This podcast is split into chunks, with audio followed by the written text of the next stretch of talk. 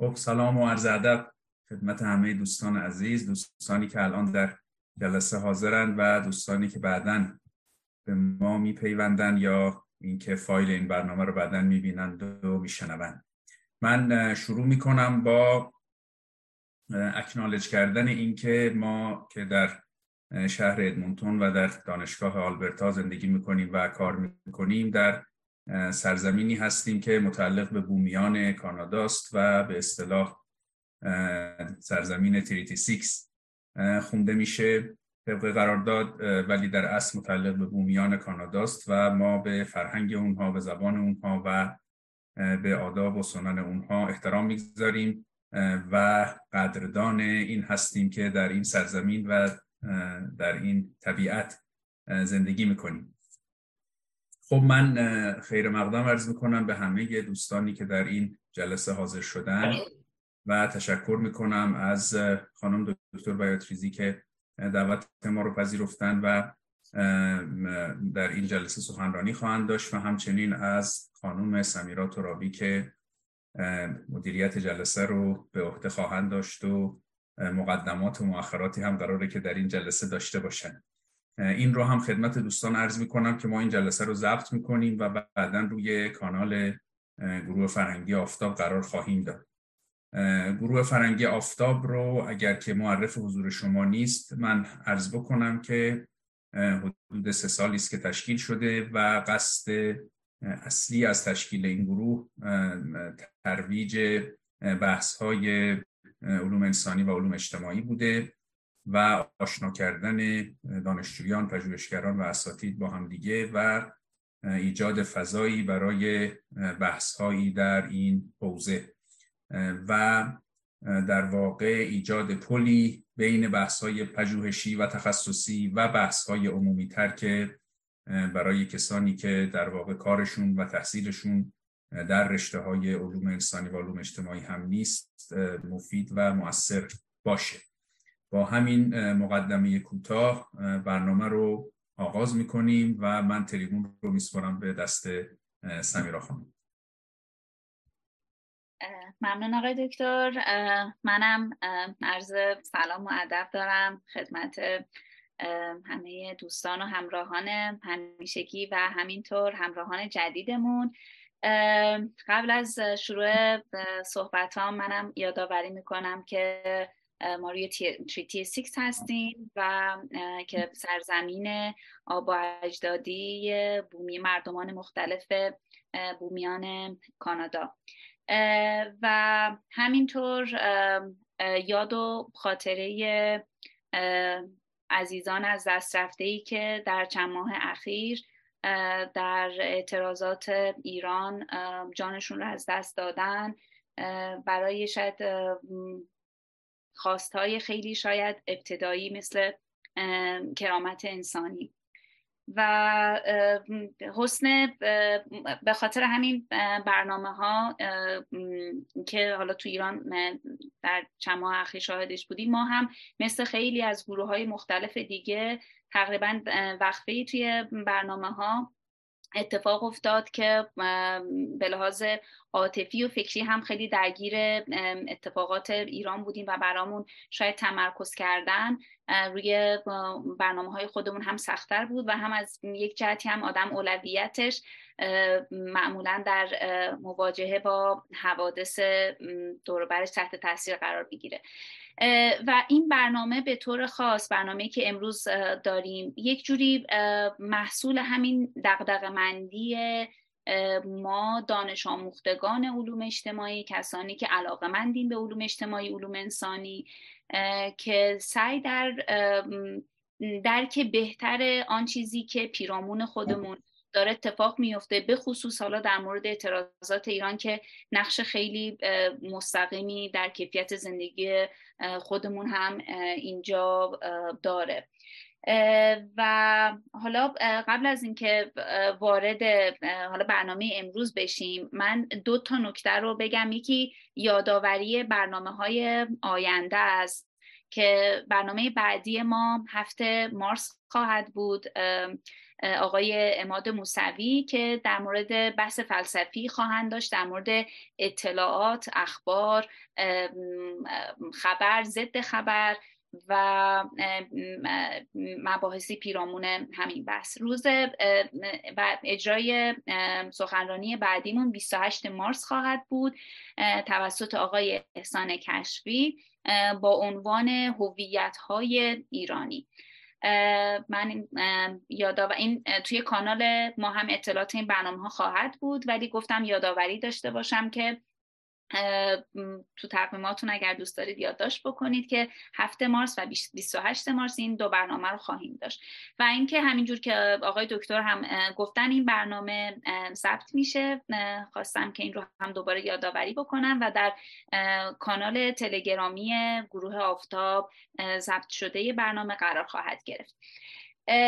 و اما در مورد برنامه امروز خود این برنامه یه بخشیش همونطور که گفتم محصول دقدق مندی ما علاقمندان ما دانش آموختگان علوم اجتماعی و علوم انسانی هست که چه ارتباطی بین دانش و کنش اجتماعی و همینطور مناسبات قدرت وجود داره. اینکه و جواب خیلی مشخص و به اصطلاح سریع هم وجود نداره در طی سال سال گذشته ما می‌بینیم که جامعه شناسان مختلف فلاسفه نظر و رویکرد متفاوتی نسبت به کنشگری اجتماعی داشتن. ولی سوالی که پیش میاد آیا این تفاوت در روی کرد تفاوت در نوع نگاه به مسئله کنشگری و دانش اجتماعی آیا صرفا ناشی از روحیات فردی یک جامعه شناس یک فیلسوفه یا نه؟ خود رویکردی که رویکرد فلسفی جامعه شناختی که اون متفکر نسبت به جامعه به مسئله جامعه داره هم تاثیر می‌گذاره روی مسئله حالا کنشگری و نگاهی که به کنشگری داره. بخوام مثال بزنم در مورد این جریان. فرانس فنان جزو کسایی بود که به یک جور تغییر تاریخی اصیل معتقد بود و تو با وجود اینکه حالا سایکاتریست بود ولی خب متونش توی خیلی از رشته های علوم اجتماعی و همینطور علوم انسانی تدریس میشه و آن چیزی که دنبالش بود و آن چیزی که بسیار دغدغه مندش بود یک تغییر تاریخی اصیل بود. ولی از یک طرف دیگه فوکو به طور مثال با, با توجه به نگاهی که به مسئله قدرت داشت مقاومت رو جزی از شبکه قدرت می‌دید و مقاومت رو مسئله می‌دید که ناگزیره در شبکه قدرت و همینطور به پایستگی خود مناسبات قدرت کمک می‌کنه. در نتیجه از نگاه فوکو بخوایم نگاه یعنی به مسئله نگاه بکنیم تقریبا تغییرات اساسی تغییرات بنیادین عملا ناممکن میشه.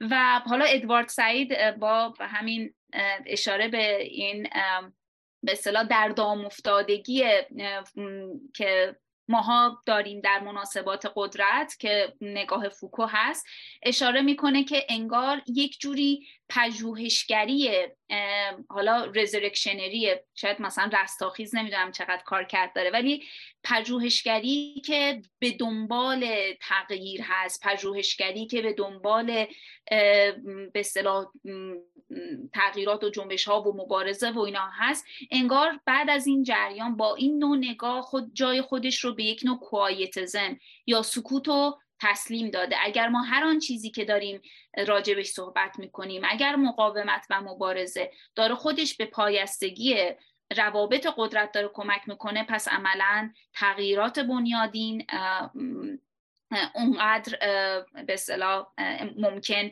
نیستن. همونطور که می‌بینید یعنی اختلاف نظرها خیلی زیاد بوده. درکایم هم از یک طرف اعتقاد داشته که علم جامعه شناسی باید در خدمت جامعه باشه و اون جامعه شناسی ارزشمنده که در خدمت جامعه هست.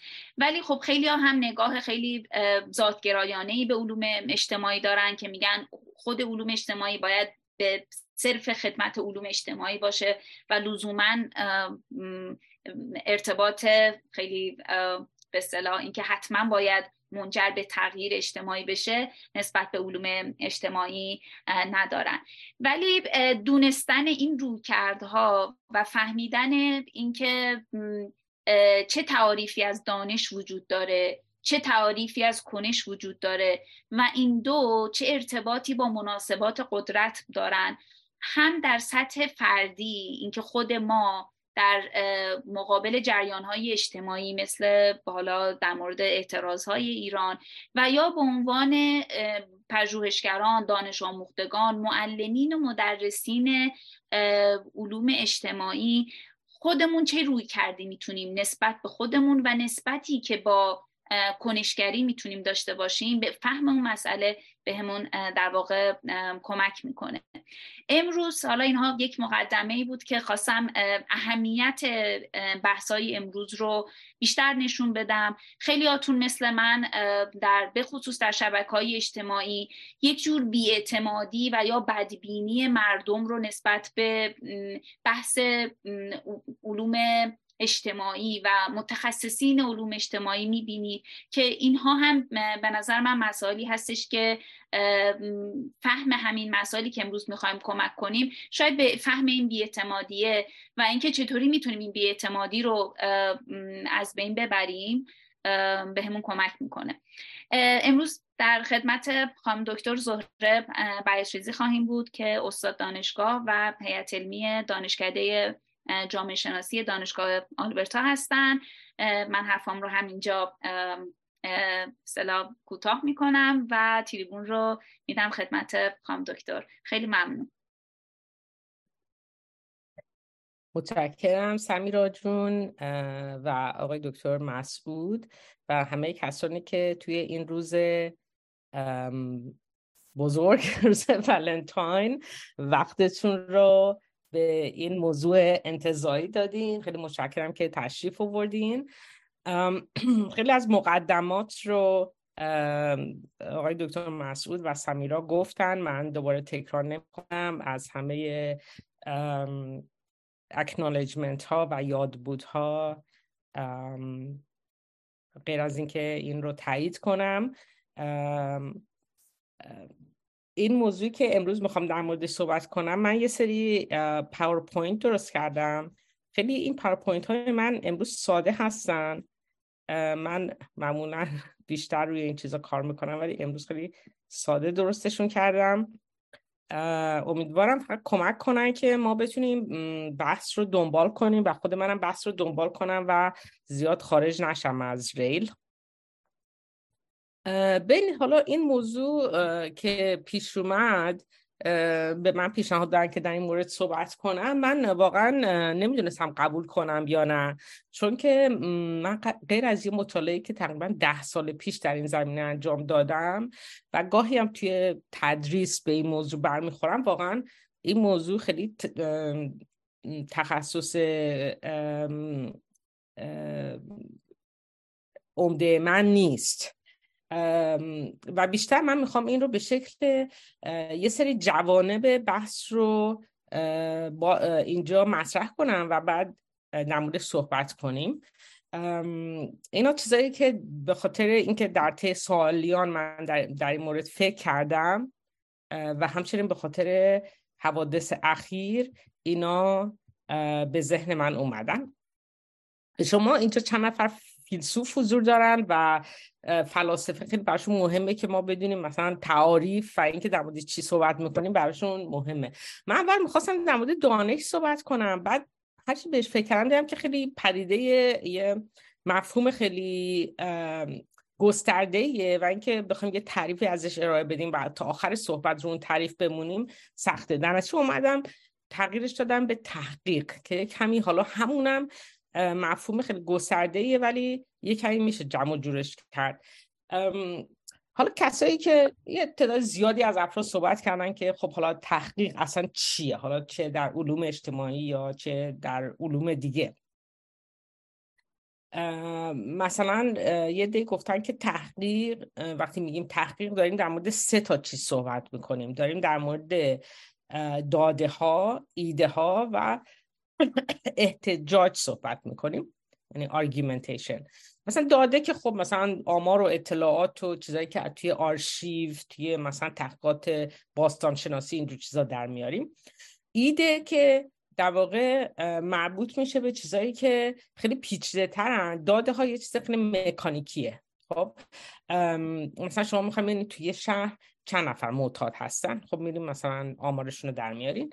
ایده برای مواردیه که این موضوع خیلی گسترده تر و چیز تره پیچیده تره و اینجوری نیست که شما برین اطلاعاتش رو در بیارین بعد بیان اجرا کنیم مثلا بگید خب چجور میشه اعتیاد رو پایان داد؟ این دیگه نمیشه با داده نمیشه این رو حل کرد.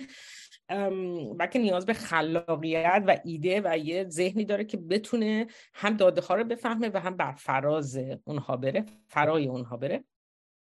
احتجاج موقعی که ما مثلا از داده ها یا ایده ها استفاده می‌کنیم به این منظور که یه موضعی رو پیش ببریم یا از یه موضع دفاع کنیم.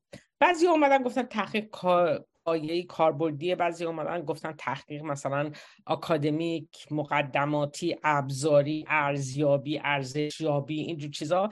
این چیزا در تحقیق انواع تحقیق و چی هست اینا. حالا من زیاد نمی‌خوام وارد هر کدوم از این مقولات بشم. فقط می‌خوام بگم که این از نظر مفهومی خود این که میگیم تحقیق این خودش نیاز به چیز داره. اینکه تعریف کنیم مثلا منظورمون چیه.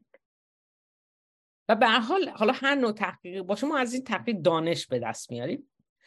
یه چیز دیگه هم که اول باید تعریف کنم قبل از اینکه بتونیم به موضوع بپردازیم موضوع کنش هست. اصلا وقتی میگیم کنش تحقیقات اجتماعی و کنش سیاسی منظورمون از کنش چیه؟ حالا اون کسایی که توی جامعه شناسی بودن یا توی درس گرفتن توی جامعه شناسی می‌دونن که مثلا وبر وقتی که در مورد کنش صحبت می‌کنه کنش عمل معنادار هست. یه عملی که مثلا ناخداگاه نباشه. یعنی مثلا شما الان عدستون بیاد عدسه کنین. این این کنش نیست خب؟ ولی اگه مثلا عدستون میاد بعد فکر می‌کنین آها من الان باید یه دستمال بردارم بعد مواظب باشم که مثلا این تراوشات و همه جا نره یا اینا این این این کنش هست. چرا؟ چون بهش فکر کردین. از کلمات از مفاهیم از چیزای معنادار استفاده کردین که به این چیزی که داره اتفاق میفته خودتون رو براش آماده کنین. یه موقع هم ممکنه مثلا توی جلسه ای هستین یه مقام شامخی داره صحبت می‌کنه و شما مثلا همون موقع عدستون میاد و بعد میگین که خب الان بعد من عدسه کنم خوبه الان وسط صحبت های مقام شامخ هستم اینا. و سعی می‌کنید یه جوری مثلا رفع رجوعش کنید مثلا اینو سرکوبش کنید یا اینا. این میشه کنش اجتماعی. خب؟ یعنی چرا؟ چون که وقتی که دارین می‌خواین تصمیم بگیرین که چطور این عدستون رو انجام بدین یا اصلا انجام ندین. دارین به این فکر می‌کنین که این بد خوب مردم چه فکر می‌کنن مقام شامخ چه فکر می‌کنه فلان. اینا یعنی اون چیزای فکر اونا رو هم در نظر می‌گیرین معناهایی که در ذهن اونا هست در نظر می‌گیرین.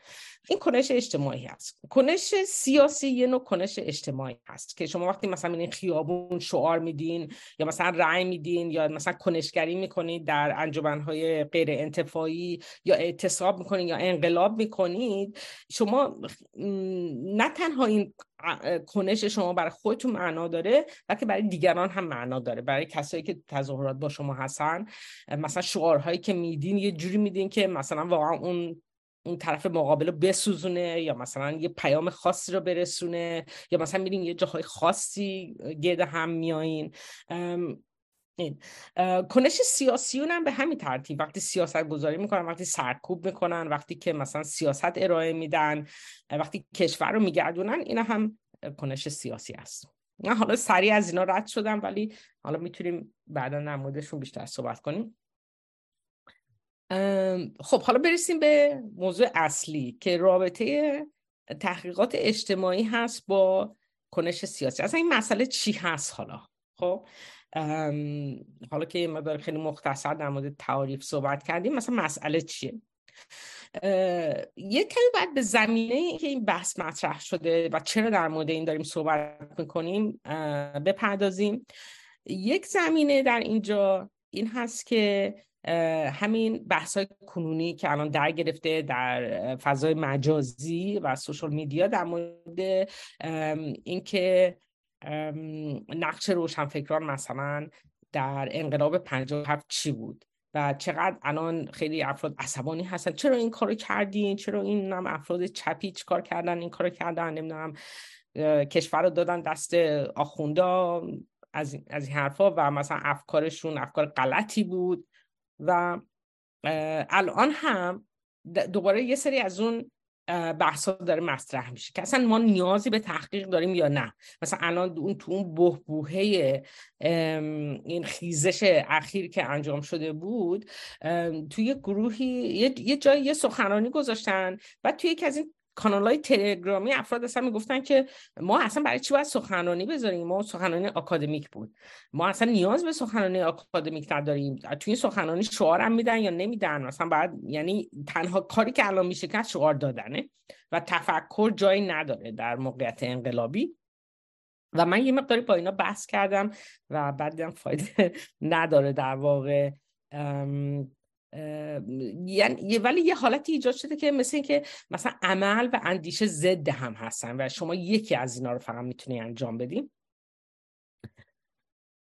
یه موضوع دیگه رابطه تحقیقات اجتماعی در مورد این رابطه تحقیقات اجتماعی و کنش سیاسی همین که میگم مثلا این قضیه الان در حال حاضر خیلی سیاسی شده. من توی توییتر بودم و این سخنرانی اخیر آقای رضا پهلوی که در لس آنجلس شده و اومدن گفتن که مثلا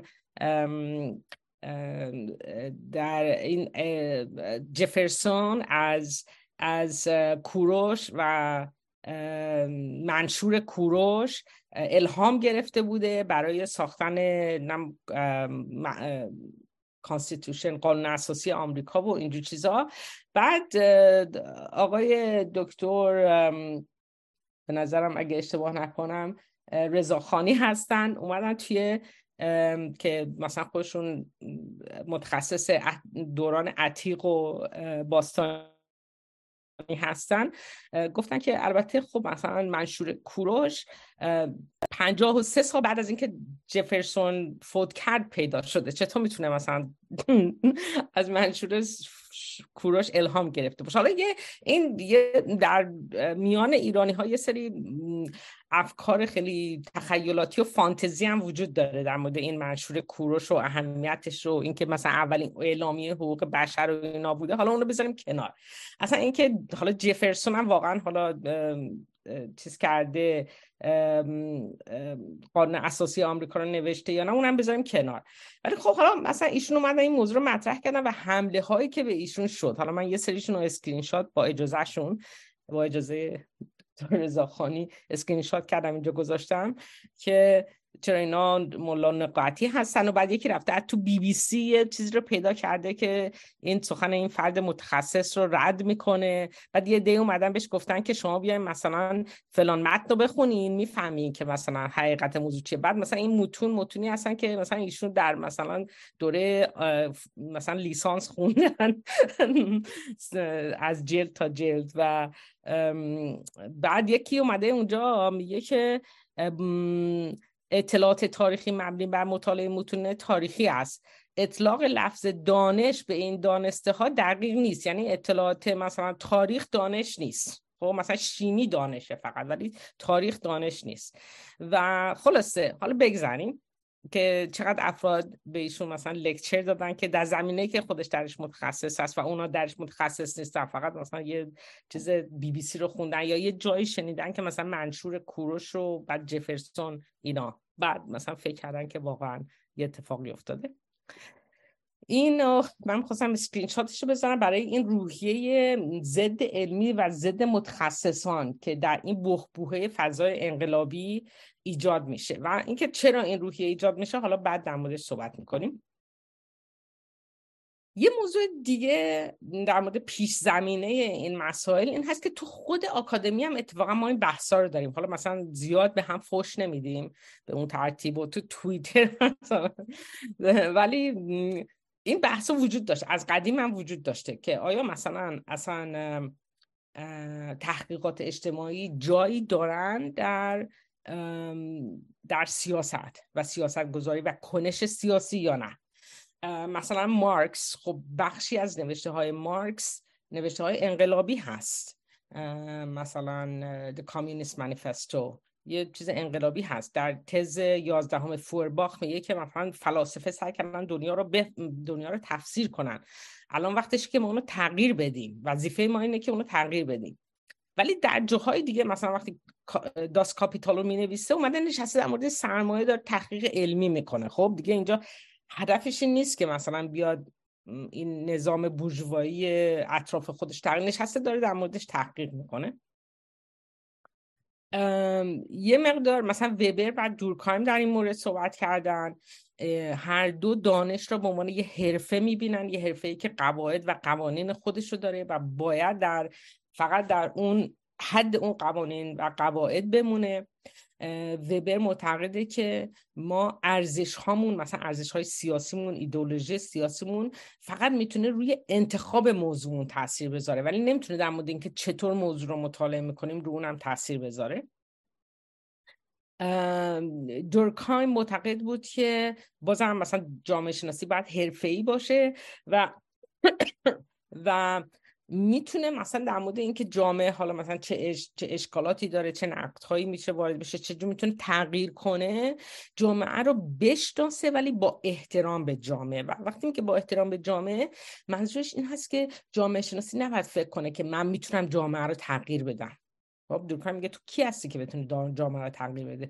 جامعه خودش یه موجود زنده هست یه ارگانیسمی هست که همینجوری خودش یواش یواش تغییر می‌کنه و تو رو هم در خودش در مینوردد. یعنی این این ما باید این حالت فروتنی را داشته باشیم در مورد جامعه. نه اینکه مثلا اشکالاتش نبینیم نه اینکه مثلا راه حل برای مشکلات ندیم ولی نباید خودمون رو در یه موضعی بذاریم که فکر کنیم مثلا ما می‌تونیم مثلا یه تئوری ارائه بدیم و جامعه رو زیر و زبر کنیم بر اساس اون. بوردیو انسانشناس و و جامعه شناس معاصر فرانسوی که اون هم خیلی از هم از مارکس هم از وبر و هم از دورکایم تاثیر گرفته. یه جایی میگه جامعه شناسی مثل یه ورزش رزمیه یه, یه فن یه ابزار دفاع شخصیه. دفاع بکنی از خود در مقابل منافع حاکم در برابر خشونت سمبولیک در مورد نفوذ و تداوم افکار و مفاهیمی که فقط منافع بالادستی ها رو تبیین می‌کنن. جامعه شناسی جامعه شناس فقط در عمل در حال اکشن وقتی بره اون بیرون می‌تونه جامعه رو بشناسه و نه اینکه در دفتر خودش بشینه و عزلت بگزیند. فمینیسم رو ما حالا در مورد همه اینا نمی‌خوام صحبت بکنم. ولی این فمینیست رو به عنوان آخرش میگم که در واقع خیلی ها فمینیسم رو دانش اولین شاخه دانش می‌دونن که هدف سیاسی داشت. یعنی اصلا هدفش از اول این بود که نه فقط زنان را بشناسیم نه فقط جامعه ای را که در اطراف زنان وجود داره بشناسیم و که تغییرش بدیم. یعنی اصلا یک مکتبی هست که رو به کنش داره رو به کنش سیاسی داره و تغییر وضع موجود. گرامشی و سعید و غیره هم که سمیرا جون صحبت کردن. یه آخری هم که پیش زمینه این موضوع هست بحث های مربوط مهندسی اجتماعی هست. من یه ده سال پیش رفتم ایران شاید بیش از ده سال پیشم بود. و یکی از اساتید که اون موقع توی شورای عالی انقلاب فرهنگی مشغول به کار بود گفت آره خانم بیاد نمی‌دونی شما اومدن به ما میگن که این جامعه شناسی اصلا چیه؟ چی کار می‌کنین شما ها هیچ کاری نمی‌کنین شما ها و ما یه کاری تکونی بعد به خودتون بدین. بعد اومده بودم مطرح کرده بودم جامعه شناسی مهندسی اجتماعی می‌کنه. بیاین مهندسی اجتماعی کنید. اینم تفکتش مونده و واقعا این سرنوشت جامعه شناسی بعد از انقلاب در ایران که همیشه باید مثلا به انتظارات بیجایی که ازش وجود داره رو باید پاسخ بده. یعنی حکام در ایران حتی قبل از انقلاب هم تا حدودی به همین شکل بوده. جامعه شناسی رو به عنوان یه دانشی که اونجا بر خودش وجود داره مثلا یه چیزا رو مطالعه می‌کنه انباشت دانش صورت می‌گیره اینا به این شکل نمی‌بینن. به این شکل تو برای من چیکار کردی؟ الان بیا ما می‌خوایم مثلا اینجا صد بزنیم رو عرس شما بیا بگو ما با این اشاعر شاه مثلا چیکار کنیم؟ این مثلا قبل از انقلاب بود. یا می‌خوایم مثلا این اشاعر رو یک جانشین کنیم شما بیا برای ما راهکار بده. ببینیم شما که مثلا انسان شناسی اشاعر رو می‌شناسی بیا بگو ما چجوری با اینا حرف بزنیم. مثلا یه همچین چیزی داشتن. و بعد از انقلاب هم این بدتر شد حتی. و حتی مثلا توی اون انقلاب فرهنگی می‌خواستن جامعه شناسی رو وردارن کلا. و آقای دکتر غلام عباس توسلی یه بار من گفتن که اینا می‌خواستن می‌گفتن اصلا جامعه شناسی چه اینا یه سری تئوری های غربی نه مارکسیسم چیه فلان اینا دورکایم وبر کیه اینا ما اسلام داریم اینا اصلا چی است؟ ما برش داریم. بعد آقای دکتر توسلی چون خودشون فکر کنم مثلا یه جورایی با بازرگان و دیگران هم مرتبط بودن توی این انقلاب شورای انقلاب فرهنگی بودن و اونجا گفتن که خب می‌دونید جامعه شناسی چیکار می‌کنه؟ ما اصلا لازم نیست بهم بگیم جامعه شناسی میگیم بهش پژوهش اجتماعی. ما پژوهش انجام میدیم. ما مثلا مثلا مشکلات رو بررسی می‌کنیم. اصلا ما با نظریه کار نداریم. ما پژوهش می‌کنیم. در چه وقتی من رفتم دانشگاه اصلا ما جامعه شناسی نداشتیم. ما پژوهش اجتماعی داشتیم که من خوندم. این مهندسی اجتماعی هم یه بحث جالبیه. و یکی داستان از پر, از آب چشم واقعا هست. چون توی شوروی هم اینو چیز کردن امتحان می‌خواستم بکنم خب ببخشید. خب حالا میایم می‌رسیم به سوال اصلی که آیا میشه حالا این پیش زمینه ها بود. حالا سوال اصلی ما اینه که آیا میشه با تحقیقات و دانش جامعه و سیاست رو عوض کرد؟ اصلا رابطه باید وجود داشته باشه بین تحقیقات اجتماعی و کنش سیاسی. این دانش دانش اجتماعی در شرایط انقلابی وظیفش چیه؟ باید خفه بشه باید کمک کنه باید راه حل ارائه بده. در وضعیت عادی وظیفش چیه؟ می‌تونه بره اونجا بشینه مثلا تحقیقات برای خودش همجوری انباشت دانش انجام بده یا اینکه نه دائم بعد مثلا به افراد دیگه پاسخ بده و به یک راه حل ارائه بده. وقتی که داریم در مورد تاثیر تحقیقات بر کنش سیاسی صحبت می‌کنیم و رابطه این دو وقتی داریم میگیم رابطه وجود داره یا نداره اگه معتقد باشیم رابطه وجود داره در واقع معتقدیم که یکیشون رو اون دیگری تاثیر می‌ذاره. یعنی یا کنش سیاسی رو تحقیقات اجتماعی تاثیر می‌ذاره یا تحقیقات اجتماعی رو کنش سیاسی تاثیر می‌ذاره یا هر دو روی هم. حالا من یه مقدار اینو بررسی کردم. در ایران. چند تا مقاله در مورد این نوشتم. در, در ایران که چطور سیاست و تحقیقات اجتماعی هر دو هم دیگر رو هم بعد از انقلاب و هم قبل از انقلاب روی هم تاثیر گذاشتن. اینا موجوده. ولی مثلا اگه در مورد تاثیر تحقیقات اجتماعی بر کنش سیاسی می‌خوایم صحبت کنیم در واقع داریم در مورد مثلا یه نوع تاثیر تاثیر مستقیمه. خب؟ مثلا شما میگی که مثلا همین دولت ترودو وقتی که 2016 بود اومدن سر کار. وقتی اومدن یا 2014 بود 15 بود 2015 بود یا اومد گفتش اینا اومدن یه سری تحقیقاتی وجود داشت که مثلا افرادی که میرن دستگیرشون می‌کنن میبرنشون بازداشت. بعد اینا یه عده زیادی همینجوری تو بازداشتن خب؟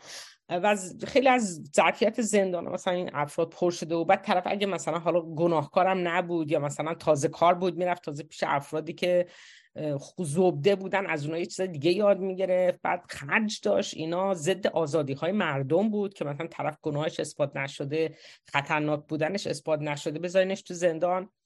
اومدن گفتن که بیاین مثلا تحقیقات زیادی شده بود. من نشون می‌داد که بهتره که افراد تا حد ممکن اینا رو مثلا با وسیقه آزاد کنن. خب اینا اومدن گفتن که خب خیلی تحقیق شده و نشون میده که با وسیقه آزاد کردن باید تسهیل بشه و فلان و اینا. اومدن اینو قانون کردن. خب این تاثیر مستقیمه. خب یه موقع یه حالا بعد دوباره به این برمیگردیم. یه،, یه نوع استفاده از استفاده ابزاریه. یعنی شما مثلا می‌خوای بیای بگی که یه موضعی داری می‌خوای این موضع خودتو اثبات کنی یا یا موضع یک کس دیگر رو رد کنی میای از تحقیقات استفاده ابزاری می‌کنی و این خیلی انجام میشه. مثلا در در نرخ جرم و جنایت. خب همیشه تو انتخابات این میاد که crime is rampant. همه همه جا جرم و جنایت هست. این دولت موفق نبوده. برای اینکه مثلا مطالعات نشان می‌دهد که چی و چی. و یه استفاده ایدئولوژیک هم که به همون ترتیبه. یه چیز دیگه که به نظر من خیلی پایدارتر هست روشنگری هست. یعنی اینکه تاثیر تحقیقات اجتماعی روی کنش سیاسی حالا چه کنش سیاسی مثلا مردم در مقابل حکومت یا کنش سیاسی خود حکومت. این از مدل روشنگری پیروی می‌کنه. یعنی چی؟ یعنی اینکه شما میان یه توی دانشگاه های مطالعاتی انجام میدین سالها میگذره دیگران مطالعه می‌کنن دیگران مطالعه می‌کنن بعد دانشجوها میان چند نسل از دانشجوها این افکار مثلا کم کم در جامعه رسوب می‌کنه و اینا که فارغ تحصیل میشن میرن تو تو بطن جامعه تو انجیو ها توی مثلا دولت اینا. و یه جوری روشنگری میشه ولی خیلی به سرعت خیلی کم. و احتمالا تاثیر تحقیقات بر کنش سیاسی بیشتر از همین راه آخر انجام میشه که خیلی راه غیر مستقیم هست. خب حالا نمونه های اینا چیه؟ مثلا خود نمونه های کلان داریم و نمونه های خرد داریم. خب مثلا همین نمونه های خوردش اگه بخوام بگم مثلا همین آزادی با وسیقه در کانادا. خب الان اومده دوباره یه موضوع داغ شده. برای اینکه دیدن این کسایی که آزاد می‌کنن الان میان اینا کلی دوباره جرم می‌کنن و مثلا شده که طرف آزاد کردن با وسیقه رفته مثلا پلیس رو کشته. خب و الان دوباره شده یه موضوع داغ و خب چی شد؟ یعنی شما یه سری مطالعات وجود داشت. این مطالعات می‌گفت خوبه که مثلا افراد آزاد کنیم با وسیقه. الان شما در عمل اومدی می‌بینین که نتیجه نتایج خیلی بدی داشته از یه جهاتی. روی کرد کاهش ریسک و ایجاد مکانهای امن برای تزریق. که مثلا این کسایی که اعتیاد دارن و وابستگی دارن به مواد مخدر مثلا قبلا اینا رو دستگیر می‌کردن. اینا حالا اومدن میگن که خب یه جاهایی درست کنیم اینا برن تزریق کنن حداقل مثلا اووردوز نکنن حداقل نمیرن. بعد اون جاها می‌تونیم شاید مثلا در تماس بذاریمشون با جاهایی که بتونن بهشون کمک کنن خونه مسکنی بهشون بدن از این اعتیاد در بیان. خب این مثلا یه نمونه دیگرشه طرح کاهش موالید که در ایران هم انجام شد یکی از مثلا طرحهای موفق جهانی بود. این هم خب مثلا قبلش یه تحقیقاتی انجام شده بود که اینا چجوری بعد انجام داد چیکار بعد کرد فلان اینا. از اونا خیلی استفاده شد در ایران.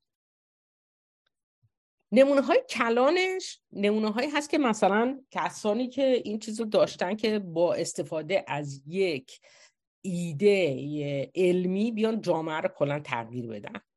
مثلا فمینیسم یه همچین چیزی رو حالا خود فمینیسم هم یه چیز نیست. فمینیسم های مختلفی وجود داره و هر کدومشون هم یه چیز متفاوتی دارن برای اینکه چجوری باید جامعه تغییر کنه تا اینکه زنان و مردان آزاد و, و سایر هویت های جنسی آزاد و برابر باشن و قابلیت هاشون شکوفا بشه.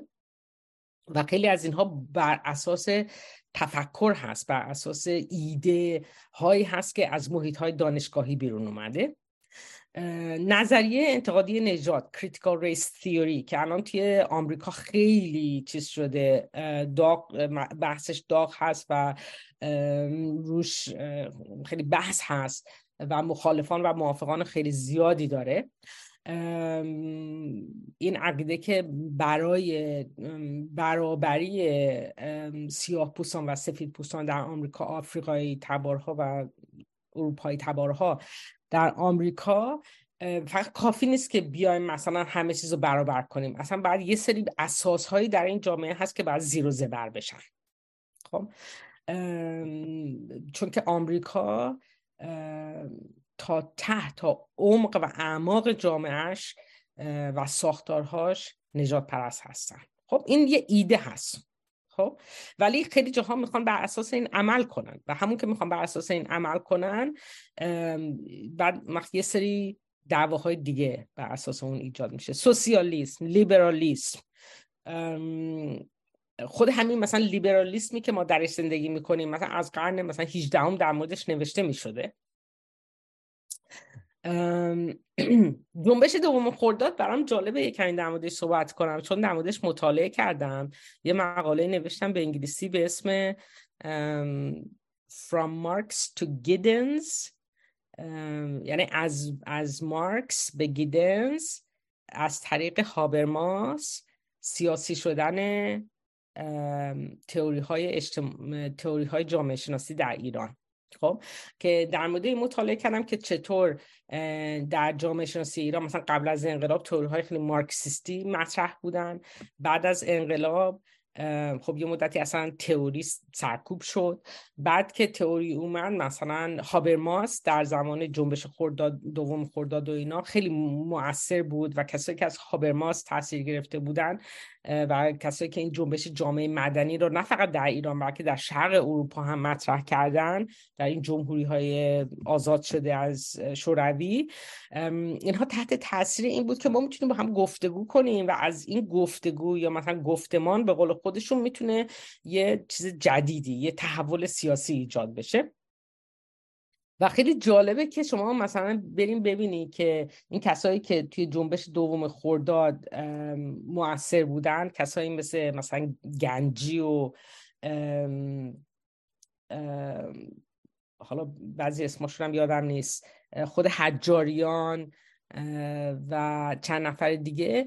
اینا بعد از اینکه چپی ها در انتخابات مجلس بازنده شدن و کلا وایپ اوت شدن اینا رفسنجانی اومد برای اینکه دلجویی کنه. از اینا اومد یه جایی رو دفتر تحقیقات ریاست جمهوری داد دست اینا. گفت شما بیاین بشینین با این آقای خوینی ها بیاین بشینین در مورد چی می‌خواین تحقیق کنید خب؟ بعد اینا اومدن نشستن اونجا. اینا که چپی بودن نمی‌دونم شروع کردن مثلا نظریات خیلی دست راستی مثل مثلا نظریات هایک و فردریک هایک و بعد مثلا پوپر و بعد نظریات همینجوری هی اومدن وارد شدن به نظریاتی که بیشتر دست راستی بود و این عقید و و پشت صحنه این جنبش دوم خرداد در واقع خیلی از اینا بودن. و بعد بعد از جنبش خورداد اینا آمدن رفتن در اون انقلاب چی بود؟ جنبش سبز اینا اومدن رفتن سراغ گیدنس بعدن یه دشون به خاطر اینکه گیدنس این ایده رو ارائه داده بود که چطور میشه جام جامعه رو به شکل مسالمت آمیز تغییر مسالمت آمیز جامعه جمع کردن چپ و راست با هم در این راه سوم و اینجور چیزا. خلاصه این خودش یه یه بحث درازی هست. تاثیر نظریات جامعه شناسی بر جنبش های معاصر ایران. خب حالا حالا چی؟ که چی؟ ما الان داریم. چه ملاحظات علمی و عملی و اخلاقی وجود داره؟ وقتی که ما می‌خوایم تحقیقات اجتماعی روی کنش سیاسی تاثیر بذارن. آیا این درسته؟ آیا خوبه؟ آیا باید انجام بشه؟ آیا نباید انجام بشه؟ آیا روشنفکران باید خفقان بگیرن؟ آیا اگه مثلا یه حرفی زدن بعد اوضاع خراب شد بعد تقصیر اونا بوده. اگه که مثلا شما فکر کنید یه حکومت مصلحی هم داشته باشیم بیاد واقعا بخواد بر اساس علم جامعه رو به پیش ببره سیاست گذاری کنه. اون چی؟ اون آیا مثلا حکومت بعد به حرف محققان اجتماعی گوش بده با نظر اونا جامعه رو اداره کنه؟ اگه بخواد این کار بکنه موانعش چی هست؟ اتفاقا یه عده زیادی اومدن اینو بررسی کردن. من اینجا صحبت کردم در سطح خورد ما وقتی میایم مثلا از تحقیقات اجتماعی استفاده می‌کنیم برای تغییرات خورد در جامعه خب؟ همینم یه مشکلاتی داره خب؟ برای اینکه مثلا یه مشکلش اینه که فرهنگ آکادمیک با فرهنگ سیاسیون با هم نمی‌خونن اصلا خب؟ شما مثلا در آکادمی ما میگیم خب این درسته ولی اون حرف هم درسته. حالا باید بازم مطالعه کنیم. بعد یه کسی میاد مطالعه می‌کنه این مطالعه رد می‌کنه. بعد بعد مثلا کلی حالا باید بریم متا انالیسیس انجام بدیم. بعد مثلا هر سوالی مطرح می‌کنیم به جای که جواب بگیریم به سوالات دیگه می‌رسیم. ما در آکادمیا دنبال حقیقت هستیم. در حالی که این سیاسیون و این کسایی که می‌خوان کنش سیاسی انجام بدن حالا چه تو حکومت چه در بطن جامعه کف خیابون اینا دنبال قاطعیتن. اینا دنبال حقیقت نیستن چون حقیقت یه چیزی که نمیشه هیچ وقت پیداش کرد. اینا دنبال قاطعیت اینا میگن الان باید این کارو بکنیم یا بعد اون کارو بکنیم. حوصله ندارن. عملگرا هستن. لحظه ای فکر می‌کنن. تاکتیکی عمل می‌کنن. و خب این اختلاف فرهنگ وجود داره بین ما با اونایی که کنش سیاسی انجام میدن. چه کف خیابون چه توی مسند قدرت. زبان علم زبانی هست که سخت و نامفهوم هست. و ممکنه ما یه چیزی هم بگیم. بعد ازش سوء برداشت بشه. مثلا حالا چه در سطح خورد چه در سطح کلان. این چیزایی که مثلا ما تحقیق می‌کنیم اون نمیشه به راحتی شما بیاین اعمال کنید در جامعه. و الان یه کسایی هستن که کارشون ترجمه علم هست. و این در سطح کلان هم هست. مثلا مارکس خب یه دی که اون موقع از مارکس تاثیر گرفته بودن در زمان حیات خودش ازش تاثیر گرفته بودن و مثلا به اسم مارکس یه سری ایده هایی رو چیز می‌کردن نشر می‌دادن. مارکس اومد گفتش که من چیزی که باید بگم اینه که من مارکسیست نیستم. خب یعنی اون ایده هایی که به اسم مارکس داشت در حیات خودش داشت به خورد مردم داده میشه خودش میگه اصلا این ایده ها مال من نیست. من نمی‌تونم به این مارکسیستی که دارن به اسم من منتشر می‌کنن معتقد باشم. یه موضوع دیگه عدم قطعیت در دانش هست. پدر بزرگ من یه چیزی می‌گفتن که گفتن که خدا آدم و یا دچار همه چیز فهم بکنه به فهم به فهم یا دوچار آدم نفهم نفهم بکنه. خدا آدم دوچار نیمه فهم نکنه. ولی واقعا علم تنها چیزی که می‌تونه به ما بده نیمه فهمیه. ما از ما همیشه فقط می‌تونیم یک کمی بفهمیم و برای همین اعمال علم در عمل واقعا یه چیز مشکوکیه. در سطح کلان اونم یه مشکلاتی درش وجود داره واقعا. یه سری از این مشکلات اخلاقی هستن بره هم علمی هستن هم اخلاقی. اینکه شما بیاین یه ایده رو تو دانشگاه مطرح کنید بعد بیاین به اینکه خب حالا این ایده باید عمل بشه بهش در جامعه. خب یه ایده هم الان هستن که میگن یا همه چیز یا هیچی. خب حالا در این جو... یه سری از این جنبش هایی که اخیرا هم در اومده اینجوریه. شما بعد مثلا یا critical race یا هیچ یا مثلا این یا هیچ یا این یا هیچ. یعنی این یک هیچ خیلی الان ایجاد شده. و این برای من به عنوان یک جامعه شناس یه سری مشکلاتی را ایجاد می‌کنه. برای اینکه یه سری ایده هایی که توی آکادمیا ما اینا رو دنبال می‌کنیم مطرح می‌کنیم دلیل اینکه ما اینا رو مطرح می‌کنیم اینه که ما در آکادمیا آزادی بیان داریم. آزادی بیان آکادمیک یعنی شما هر چی دلت می‌خواد بگو. هر چی دلت می‌خواد بگو. خب یعنی حالا مثلا باید متکی بر علم و تحقیق و اینجور چیزا باشه. ولی واقعا در عمل اگه کسی اومد چیزی گفت مثلا من معتقدم به فلان چیز هیچ کس نمی‌تونه بیاد بهش بگی که مثلا تو حالا تحقیق کردی. مثلا یعنی هیچ کس نمی‌تونه که کسایی که مثل خودشن می‌تونن بیان بهش بگن که اینو تحقیق نقدش کنن. ولی مثلا رئیس دانشگاه نمی‌تونه بیاد بگه تو در این مورد نمی‌تونی حرف بزنی چون تحقیق نکردی یا تحقیقاتت خوب نیست. شما مثلا تو دانشگاه می‌تونی نمی‌دونم نجات پرست باشی. ما یکی از دانشگاهی که من توش بودم یه موقع یه فرد نج... یکی از اساتید یه فرد نجات پرست رو دعوت کرده و بیاد صحبت کنه و این فرد معتقد بود که به تو از نظر علمی افراد آفریقایی تبار هوششون کمتر از افراد اروپایی تبار هست. اینو دعوت کرده و بیاد حرف بزنه. بعد این دانشگاه مخالف بود اساتید مخالف بودن دانشجوها مخالف بودن اتحادیه اساتید مخالف بود. بعد اتحادیه اساتید من گفتش که خب ما مثلا این آزادی بیان اکادمیک داره ما نمی‌تونیم. ما مخالف این هستیم ولی نمی‌تونیم بیان بگیم که. بعد حتی رفتن به دانشگاه گفتن که نه ما به عنوان اتحادیه اساتید ما از حق این استاد برای برگزاری این جلسه دفاع می‌کنیم. ولی خودمون هم میریم اونجا صفحه اول تظاهرات علیهش تظاهرات می‌کنیم. شما می‌تونید هرچی میایم می‌خواهین میایم می‌تونیم بگین. شما مثلا در حوزه فمینیست در حوزه ریس در حوزه مثلا نمی‌دونم چجوری با اعتیاد برخورد کنیم. در حوزه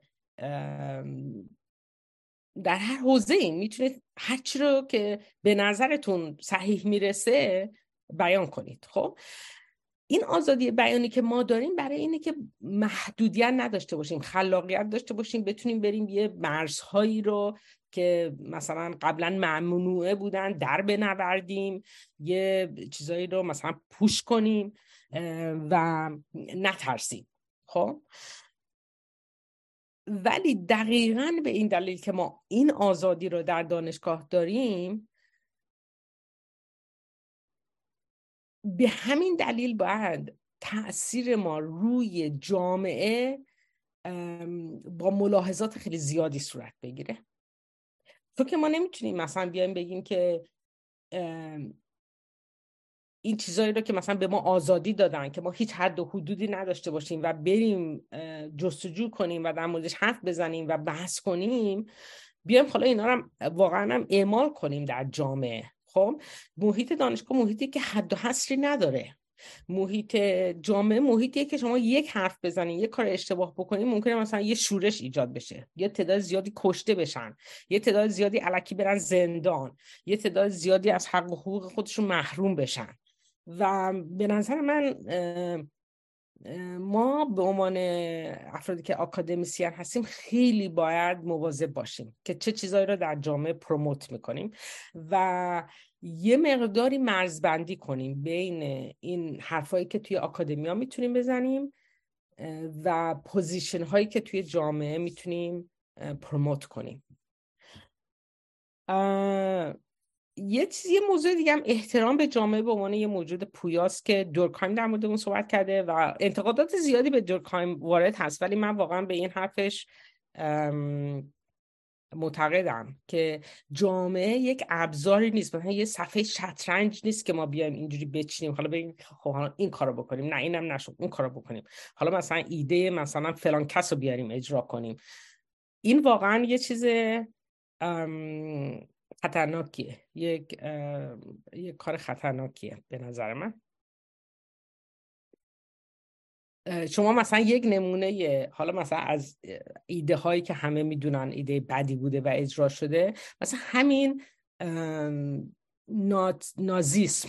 خیلی مبتنی به علم یعنی علمی که اون موقع علم بوده. مثلا علم نژاد. علم این که مثلا یه افرادی برترن به دیگران یه دی مثلا هوش بیشتری دارن یا مثلا قوای بدنی چی دارن فلان اینا. و خیلی استناد می‌کردن. و اینو خب حالا شما مثلا می‌تونی بگی که این یه ایده است بیایم بریم مطالعه کنیم مثلا ده نفر از اینجا ده نفر از اونجا مثلا با هم مقایسه کنیم. ولی شما بیاین مثلا یه جامعه رو بخوایم بر اساس این ایده اونم ایده ای که مثلا در علم یه ایده ها همیشه تغییر می‌کنن دائم. بخواین یه جامعه رو بر اساس اون بسازیم برای همین میگم یه چیز خطرناکه حالا مثلا نازیسم یه چیزی که همه ما معتقدیم خطرناکه ولی یه عقاید هم ممکنه ما فکر کنیم عقاید خوبی هستن. ولی همونا هم اگه به شکل رادیکال بخوایم در جامعه پیاده کنیم می‌تونن می‌تونن خطرناک باشن برای اینکه جنبندی کنم باید بگم که رابطه بین تحقیقات اجتماعی و کنش سیاسی نه ضروری هست و نه لزوما مفیده. در موارد خاصی میشه به اجماع علما استناد کرد. ولی همیشه باید اینو در نظر بگیریم که این اجماع علما همیشه موقتی هست. خب؟ یعنی این اجماع تغییر می‌تونه بکنه. همینطور که مثلا یه زمان علما روی فیزیک نیوتونی اجماع داشتن. حالا ندارن دیگه. و یعنی اجماع یه مقدسی هم نیست خودش.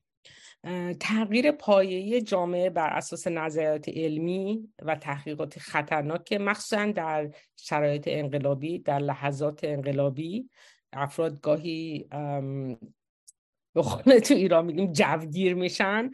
این یکی از اون مواقع هست. و مخصوصا متفکران افکار خودشون رو باید ارائه بدن ولی اعمال اون افکار به طور دربست در جامعه می‌تونه چیز خیلی خطرناکی باشه. مدل روشنگری احتمالا بهترین گزینه هست. اینکه در طول زمان افکار ایده ها داده ها در جهان در جامعه مطرح بشن رسوب پیدا کنن به لایه های مختلف جامعه و کم کم جامعه و کنشگران و سیاستمندان همه با هم عوض بشن. این صحبت مربوط من اینجا توقف می‌کنم. ببخشید زیادم حرف زدم. خیلی هم آن تایم و همه چیز خیلی به موقع است. خیلی ممنون می‌خوام دکتر. خسته نباشین. خیلی واقعا نکات خیلی مهمی خیلی جا یادداشت برداشتم که بعدا برم سرنخ ماجرا رو برم بیشتر راجبش بدونم. خیلی ممنون. ما رسم به رسم همیشگیمون یه نزدیک پنج دقیقه استراحت خواهیم داشت که کسی که می‌خوان آب بخورن یه فاصله بگیرن از دوربین راه برن قدم بزنن. و بعد از پنج دقیقه دوباره برمیگردیم. آقا دکتر شما نکته مطلبی چیزی دارید قبل از اینکه بریم نه خیلی ممنون. منم از خانم دکتر خیلی تشکر می‌کنم. خیلی متشکرم. ما بعدا اگر بشه مشخصات چند تا مقاله از خودتون رو که بهش اشاره کردید بگیریم و روی کانال بگذاریم که اگر دوستان خواستن مقاله رو پیدا کنن و بخونن این زحمت رو به شما خواهیم داد بعدا خیلی ممنون. عالی بود. متشکرم. خیلی ممنون. پنج دقیقه بعد میبینیمتون. دیگه همه برگشتن. بله الان دیگه بخش پرسش و پاسخ رو خواهیم داشت. می‌تونید سوالاتون رو یا توی بخش چت بپرسید و به ترتیبی که اونجا من می‌بینم سوالا رو از خانم دکتر می‌پرسم و یا اینکه می‌تونید دستتون رو بالا ببرید.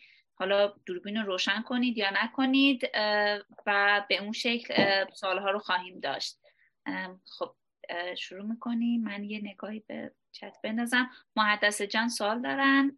بفرم محدث جان. من سلام عرض می‌کنم.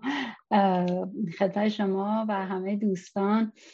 خیلی ممنون سمیرا جان از مدیریت برنامه و همچنین خانم دکتر بابت سخنرانی خیلی خوبی که داشتن. من یه سری قبل از اینکه بیام توی جلسه کلی مثلا فکر و پیش زمینه راجع به این جلسه داشتم و اینا. بعد امید داشتم توی جلسه حل بشه. راستش بعد از صحبتاتون بیشتر سوالات هم اضافه شد. و خب خیلی خوب بود. چون قبلش احساس می‌کردم که این گیجی من شاید مثلا دلیل ندونستن منه از مثلا مطالعات علوم اجتماعی. بعد متوجه شدم که این گیجی یه مقداری نهفته است در مطالعات علوم اجتماعی انگار که این سردرگمیه و ما خیلی دنبال جواب قطعی نباید بگردیم. و حالا سوالم خودم هم به همین هستش. اینکه خب شما یعنی من قبل میگم حالا قبل از این جلسه خیلی ناراحت بودم همیشه از اینکه تو فجسای مجازی به طور خاصی ما می‌دیدیم مثلا ما یه نگاه انتی اینتלקچوالیزم مخصوصا حالا تو جریانات اعتراضات خیلی خوب میدیم که همین که آقا علم به چه درد می‌خوره این قبلی ها مگه چی کار کردن؟ روشن فکر حالا ما بخوایم بشینیم فلان. بعد فکر فکر می‌کردم که خب اونا اشتباه دارن فکر می‌کنن و البته هنوزم حالا معتقد هستم که اشتباه فکر می‌کنن. ولی الان بعد از این صحبت های شما مخصوصا بحثایی راجع به این که خب یه نظریه توی دوره تاریخی میاد بعد رد میشه بعد اصلا اثرات منفی اجتماعیش حالا به طور خاص مثلا راجع به نظرات مارکسیستی حالا شاید کمونیستی بهتر بشه یا نظرات مثلا نازیسم و اینا خیلی قشنگ ثابت شد که خب حالا مثلا اینا چه اشتباهاتی داشتن. بعد حالا من باز برمیگردم به اینکه من به عنوان یه مخاطب عام یعنی یه فرد عادی که حالا باورم می‌خوام داشته باشم که علم می‌تونه به ما کمک بکنه پژوهش علوم اجتماعی می‌خواد به ما کمک کنه در یه مقطعی قرار میگم یعنی مثلا مثل همین اعتراضات اخیر. و من می‌خوام کنشگر هم باشم در فرض مثال. نمی‌خوام مثلا فقط ابزرور باشم و مشاهدگر تحولات باشم. حالا من می‌خوام بالاخره یه جایی تصمیم بگیرم که با کدوم جریان باید همراهی بکنیم. الان باید مثلا به قول مرزی پرچم کی برم فینه بزنم. الان اینجا من چجوری باید تصمیم بگیرم؟ یعنی اگر بخوایم به این نگاه داشته باشیم که واقعا خب این ایده هم امکان داره ده سال دیگه اشتباه از عذاب در ثابت بشه که اشتباه بوده. خب من چجوری باید تصمیم گیری کنم تو اون مقاطعی که حالا یه بار اون مقطع حساس نیستش جریاناتی نیستش که تو باید تکلیف کنی. همینجوری داری مطالعه می‌کنی و میری. و یه زمانی هم هست مثل الان باید تکلیف بکنی به هر حال. به طور خاص مثلا من الان یه بحثی تو فضای بین افرادی که علم اقتصاد دارن بحث اینه که آقا نگاه های نئولیبرالیسمی مثلا درسته باید پیگیری کرد توی اقتصاد یا مثلا حالا اینایی که اصطلاحا بهشون یه نگاه های سوسیالیستی یا مارکسیست های اسلامی مثلا. حالا من اصلا راجع به اقتصاد هیچی نمی‌دونم. الان دارم صحبت ها اینا رو گوش می‌کنم. و واقعا نمی‌تونم تصمیم بگم چون احساس می‌کنم من الان هم اگر بگم حالا نگاه های مارکسیستی اشتباه در اومده درس اقتصاد ثابت شده تو این چل سال ایران. بعد فردا کجا پهلو می‌کردم بریم مثلا طرف این نگاه نئولیبرالیستی بگیریم اونها بیان تو جامعه که سری اشتباهات دیگه بکنن.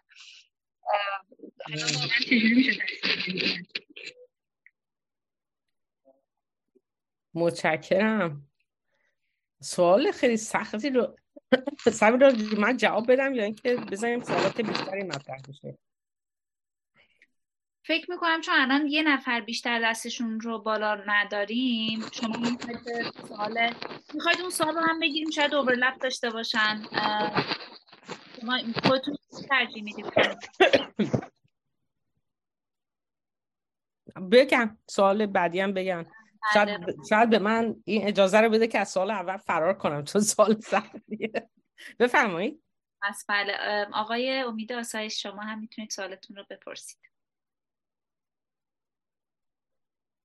سلام خانم بسیار خیلی ممنون صحبتتون خیلی خوب بود یه سوال من در این مورد بود که حالا شما در مورد به وجود آزادی مطلق بیان آکادمیک صحبت کردیم. ولی خب تجربه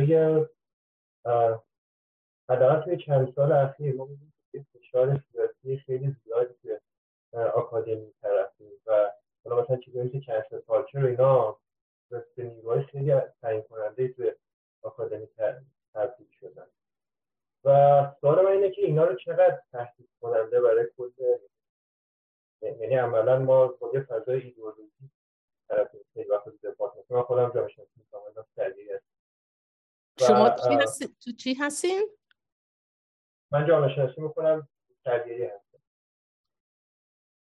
و موقعی احساس می‌کنه آدم که اصلا انگار که اون آزادی بیانه کاش که بود ولی خب درسته که مثلا در قالب حالا چیزی شما تعریف برای خود من جالب بود ولی تقریبا تجربه من غیر از با یه فشار ایدئولوژی خیلی زیادی وجود داره و شما عملا آزادی بیان اگر هم داشته باشید قابل استفاده نیست. درست خودتون کار درسته. چقدر این جدید جدید متأخره. یعنی قبلا نبوده و الان فقط آیا شما متوجه قبلا هم بوده هم چیزی؟ دوران تاریخ خاص نمیده و چقدر می‌تونه پایدار باشه؟ به نظر میشه ازش بود کرد یا نه؟ ما؟ یه سیستم جدید اصطلاحا. شاید بشه گفته درسته. خب خیلی ممنون از هر دو تا سوال. هر دو هم سوالای سختی هستن. و من فقط در حد توان خودم به عنوان یک فرد می‌تونم به اینا جواب بدم. در مورد سوال کردن سوال اول این بود که ما چجور انتخاب کنیم؟ به هر حال الان موقعیت انقلابیه و موقع انتخابه و چیزای متفاوتی گفته میشه و ما از بین اینا کدوم انتخاب کنیم؟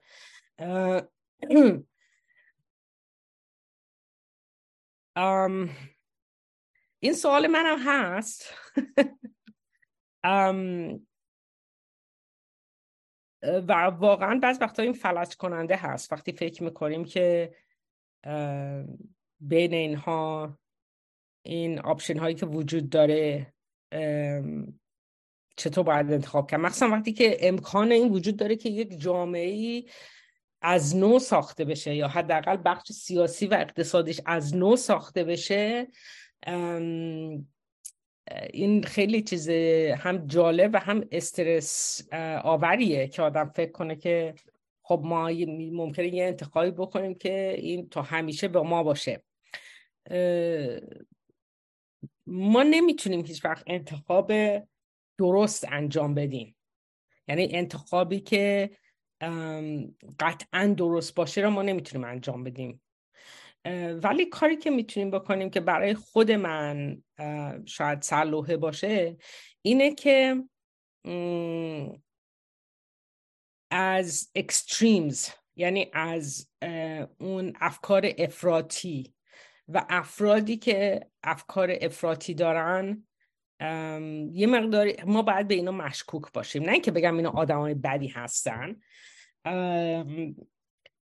به نظرم هر عقیده حتی اگر عقیده خیلی خوبی هم باشه هر ایده ایده علمی ایده اجتماعی نظریه اجتماعی ایدئولوژی سیاسی حتی اگه خیلی هم خوب باشه وقتی به شکل افراطی افراد بهش معتقد باشن و بخوان اعمالش کنن بد میشه.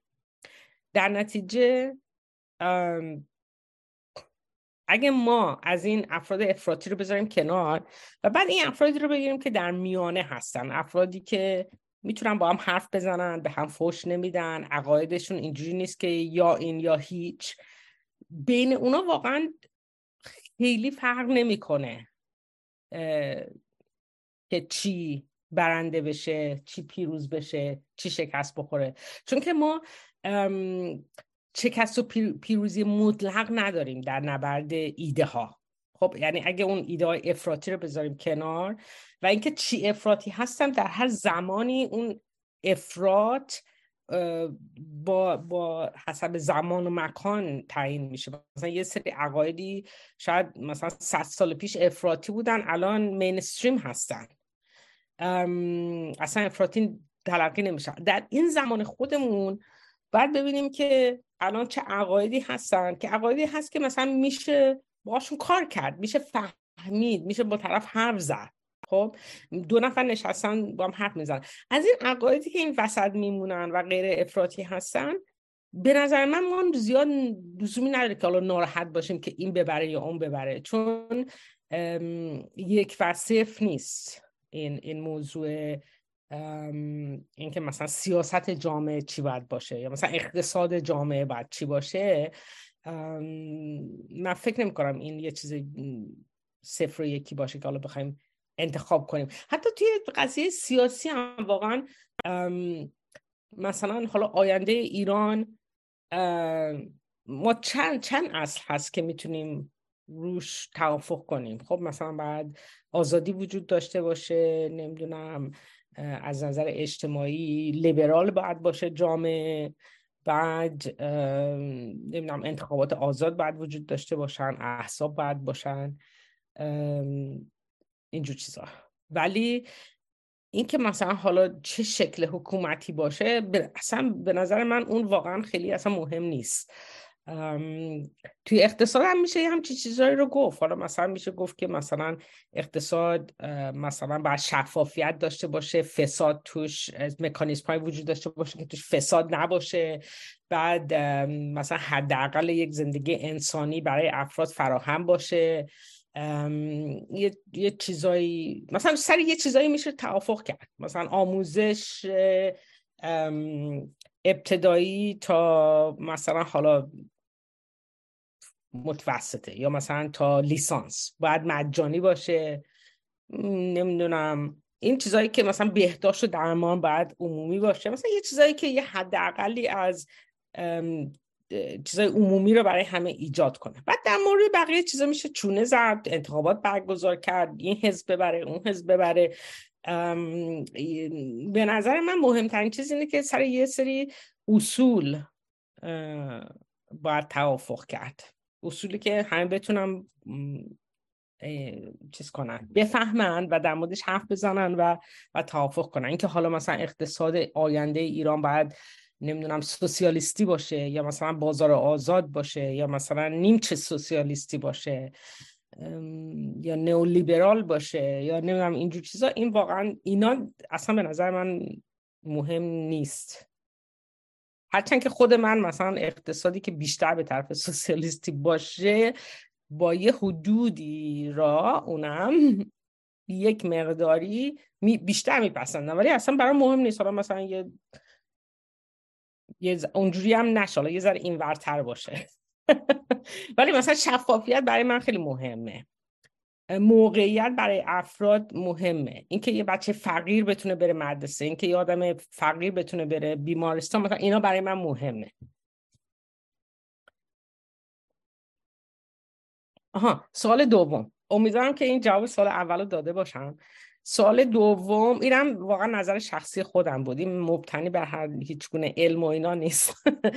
سوال دوم در مورد آزادی آکادمیک که من مطرح کردم. ببینید آره من اینو به شکل ایدئالش رو مطرح کردم. این آزادی واقعی آکادمیک در عمل بی انتها نیست و در شرایط مختلف برای افراد مختلف در جاهای مختلف متفاوته. مثلا یکی از چیزایی که وجود داره مثلا پول. خب شما مثلا گرانت اگه بخواین مثلا برای تحقیق بودجه تحقیقاتی بگیریم به یه سری چیزا بودجه میدم و یه سری چیزا نمیدم خب اینا بعد بعضی وقتا این از طرف از طرف خود همکارای ما اعمال میشه. مثلا من یکی از همکارامون که توی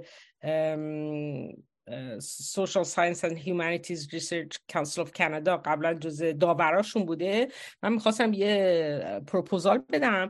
گفت ببین چون می‌دونه من زیاد توی تئوری و نظرات هستم گفتش که سعی کن اینو می‌نویسی یه جوری باشه که مثلا اگه نظری هم هست پروپوزالت یه سری جنبه های عملیش هم بیان کنی. چون که تو این, تو این چیز این هیئت داوران اینا فقط نظریه رو به عنوان یه چیزی که باید در عمل پیاده بشه فقط قبول دارن. مثلا میگن از این نظریه مثلا باید استفاده کنیم که مثلا فلان کارو بکنیم اینا. شما نظریه انتظایی یا مثلا مطالعه پایه‌ای رو اینا قبول ندارن. خب؟ مثلا همکارای خودمون این کار رو می‌کنن دیگه. یه سری فشارهای سیاسی هست. مثلا وقتی هارپر اومد نخست وزیر شد اصلا یه سری موضوعات رو ما نمی‌خوایم نموده این تحقیقات بشه. بیایم بریم نمونه نفت تحقیق کنید و اینا. بعد یه سری فشارها فشارهای فرهنگی و اجتماعی هست. خب از هر دو طرف. مثلا یه سری دانشجوهایی که ممکنه مثلا عقاید محافظه کار داشته باشن یا همکارایی که عقاید محافظه کار دارن یه سری فشارهایی میارن یه سری افرادی که عقاید رادیکال تر دارن یه سری فشارهای دیگه میارن و این در عمل محدودیت وجود داره. ولی ببینید در محیط آکادمی به هر حال یک فضاهایی هست که یه سری ایده هایی رو ما می‌تونیم باشون چیز کنیم مثلا بازی کنیم بریم تو کنفرانس ارائه بدیم. لازم نیست نگران این باشیم که ها مثلا الان مثلا ممکنه به این, این ایده اعمال بشه و مثلا 60 نفر به خاطرش کشته بشن خب؟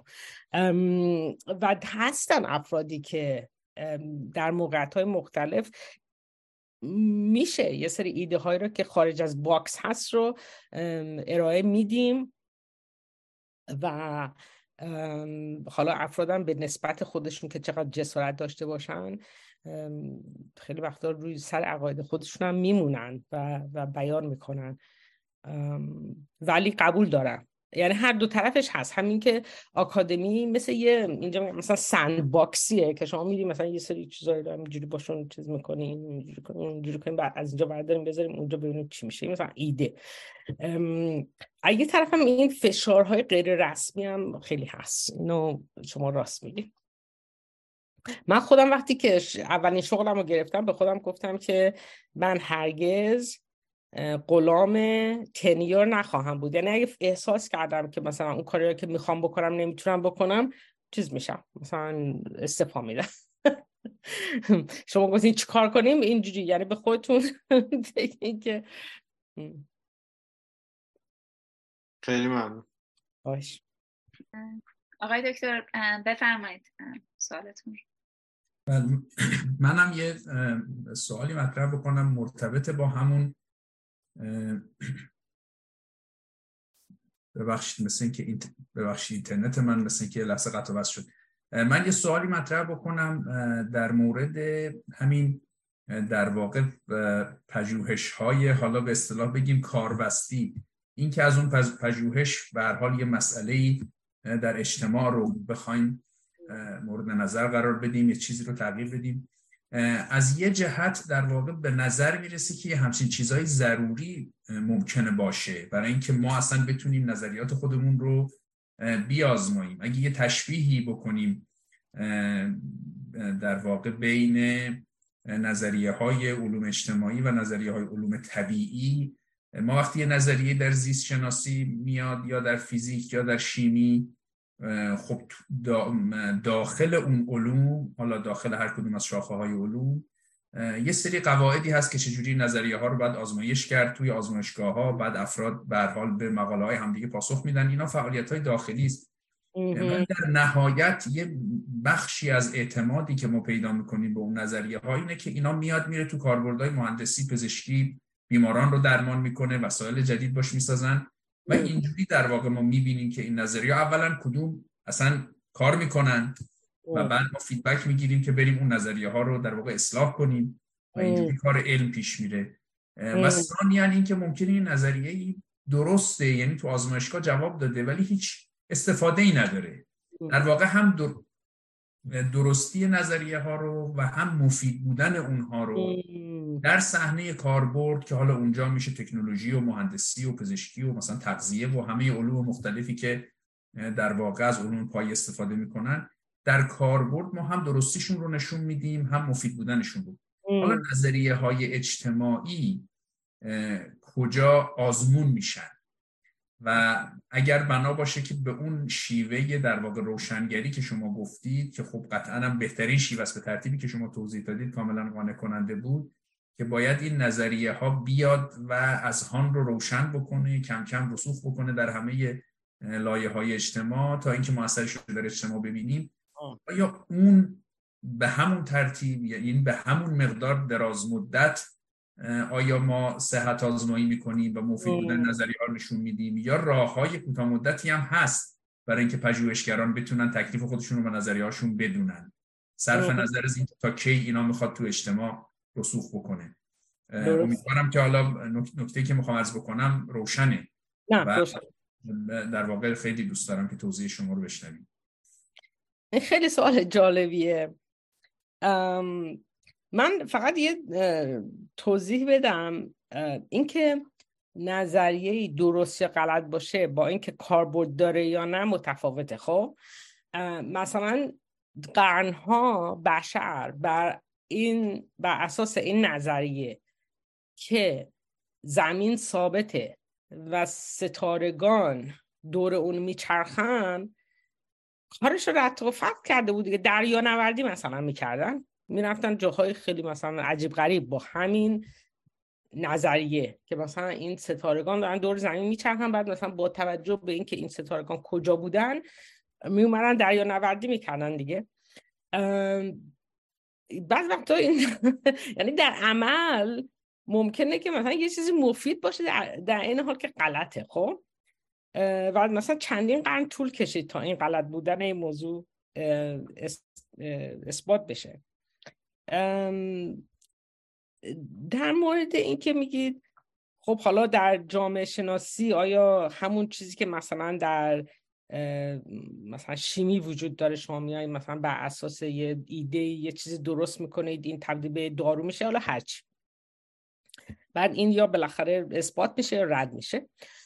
ببینید تو خود همون علم هم اینجوری به این سادگی به نظر من توی علوم کاربردی مثلا توی مثلا engineering نمی‌دونم پزشکی و چیزای اینجوری هم مثلا biomedicine فکر نمی کنم اینجوری رابطه مستقیم و چیز وجود داشته باشه که مثلا یه چیزی میاد تست میشه بعد یا رد میشه یا قبول میشه. به نظرم همونجا هم در خیلی از موارد یه مثلا یه چیزی اول ثابت میشه بعد رد میشه بعد مثلا بعد از ده سال بعد می‌فهمن که اصلا داشتن اشتباه می‌کردن. بعد مثلا یه سری چیزایی هست که مثلا در عمل جواب میده ولی اصلا نمی‌دونن چرا این جواب میده خب؟ مثلا یکی از داروهایی که برای سرطان مثلا چند دهه هست که برای سرطان ازش استفاده میشه استفاده می‌کنن جوابم میده ولی نمی‌دونن چرا جواب میده. خب خود با این همه که علم پیشرفت کرده ولی نمی‌دونن چرا این جواب میده. بعض وقتا مثلا فکر می‌کنن که یه چیزی جواب داده بعد از مثلا مدت های خیلی زیادی مشخص میشه که اصلا جواب نداده یا همونجا هم رابطه اینجوری خیلی مستقیم نیست که ما فکر می‌کنیم. بعد هرچی بریم تو مسائل پیچیده تر همون هم مثلا خیلی سختتر میشه. خب مثلا توی نمی‌دونم یه, یه شاخهایی که اونقدر مثلا دو دو تا چهار تایی و مثلا کاربردی نیستن به اون شکل که مثلا حالا این عنصر شیمیایی اینجا این تاثیر رو داره یا نداره. مثلا نظریات مورد این که مثلا جهان چجوری مثلا استروفیزیکس و اینجور چیزا خیلی خیلی چیزا هست که توش نمیشه اثبات کرد نمیشه رد کرد. توی جامعه شناسی این وضعیت بد یه جهاتی مشابه یه جهاتی بدتر هم هست.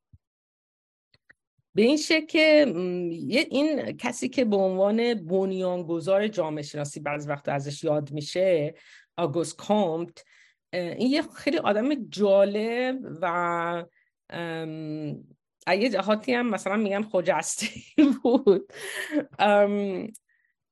ولی یه مثلا یه فکرایی داشت بعضی فکراش واقعا بریلیانت بودن. این خودش مثلا فیلسوف بود چی بود چی بود آدم نابغه بود.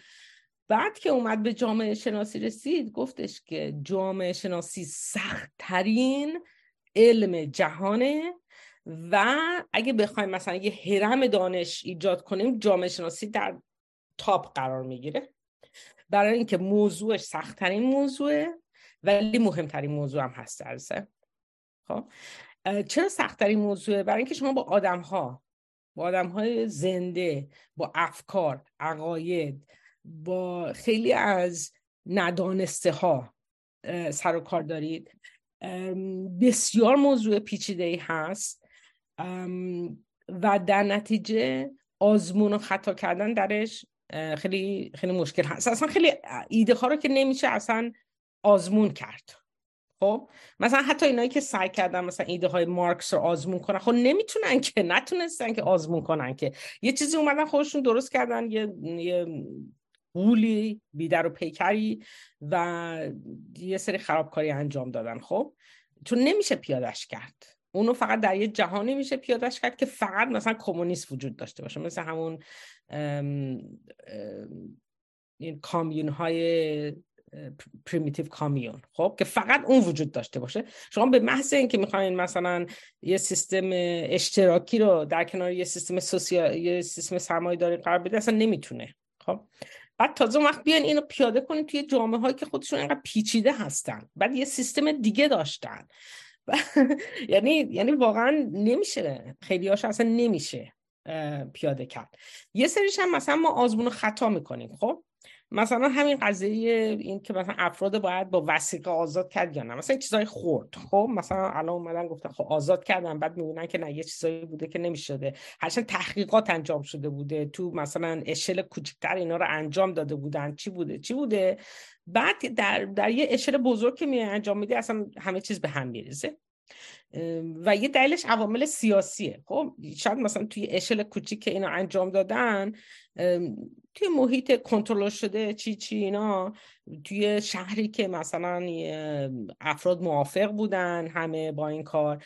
الان شما میاد در کل کانادا می‌خوای این کار انجام بدی به محض اینکه یه نفر رو با وسیقه آزاد کنی بره یه دست از پا خطا کنه مثلا حزب کانسرواتیو میاد فوری اینو می‌کنه تو بوق. خب؟ این که دیگه تو مطالعات پیش بینی نشده بود که. خب؟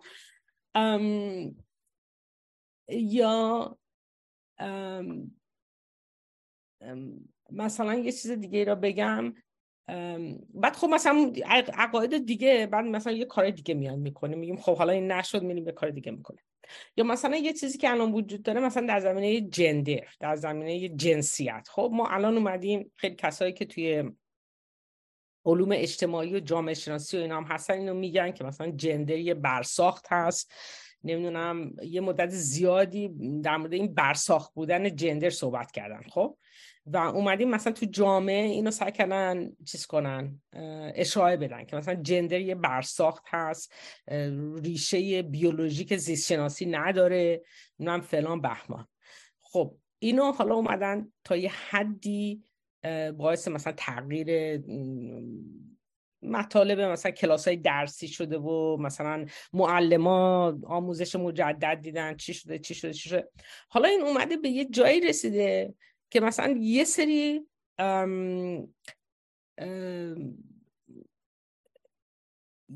یه سری مثلا گیرایی توش ایجاد شده. خب؟ مثلا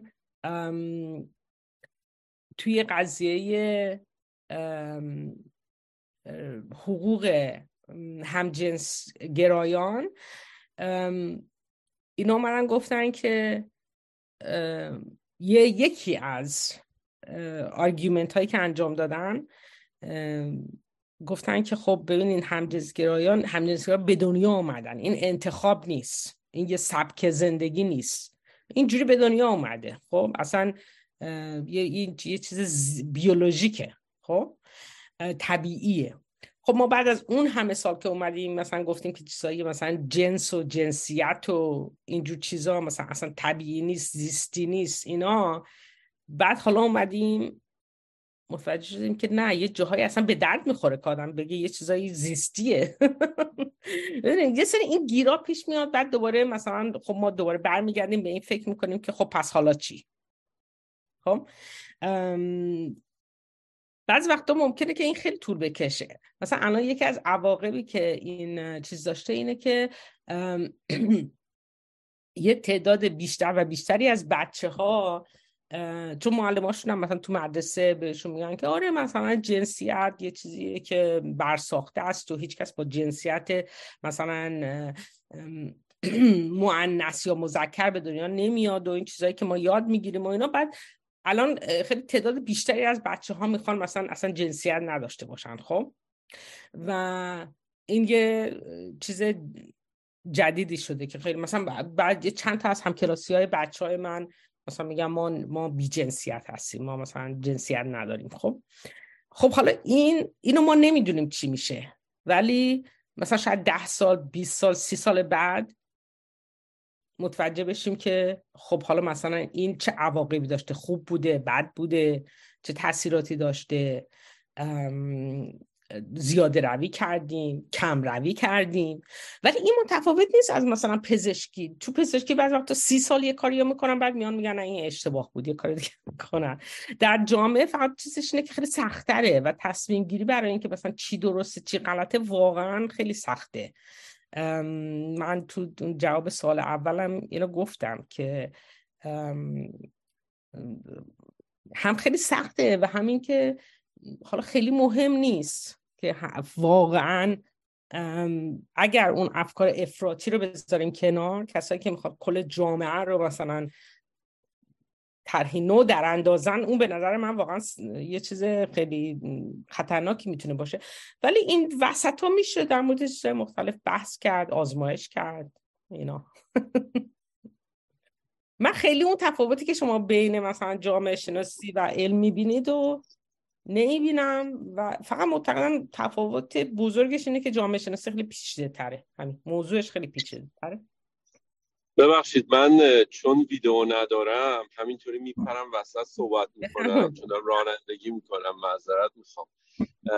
من چند تا نکته رو می‌خواستم بگم. یکی اینکه من قطعا با اول اینکه من می‌خواستم اینجا دیولز ادوکیت باشم و ضمن رسمیت به رسمیت شناختن حق بومیان و سرزمین بومیان در کلگری آلبرتا از تمام ستلرها که این کشور رو بنا کردن تا من مهاجر بیام بهش مهاجرت کنم و استفاده کنم از این امکانات تشکر کنم. همچنین می‌خواستم یه شوخی که همیشه من با سمیرا و اماد عزیز دارم این که بالاخره این پول ما تکس پیراست دیگه. ما داریم کار می‌کنیم و پول میدیم تا این بیمارستان ها و اینا ساختش خودمونم به توش کار کنیم. بعد در, در ثانی می‌خواستم بگم که در همونطور که شما گفتی ببینید مثلا در پزشکی ما مطالعاتی داریم مطالعاتی خب بخواه می‌خوای شما یک دارویی رو بررسی کنی ببینیم این دارو اثر بخشی داره یا نه.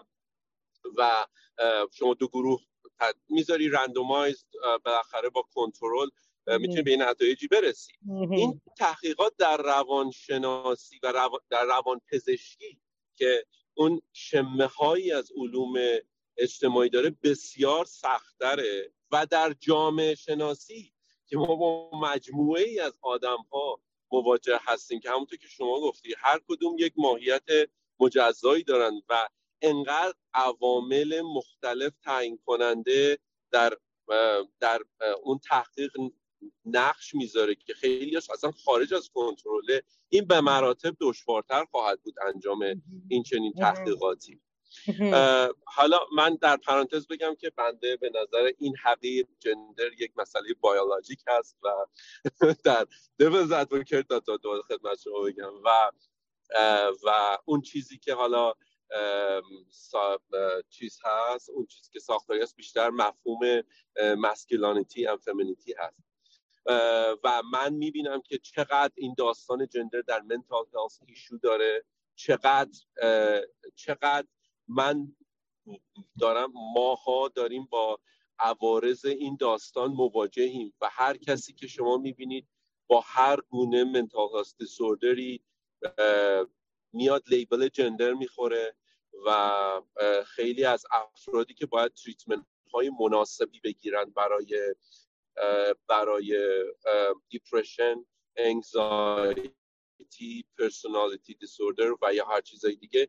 میان اینا mislabel میشن. اصلا label هم نه چون خیلی proud هستن و در جامعه support می‌گیرن. میان خودشون رو متعلق می‌دونن به gender dysphoria و اون community هایی که از اینها support می‌کنه و در نهایت اینا support و و مشکلات بعدی که بعدشون بعدش ایجاد میشه.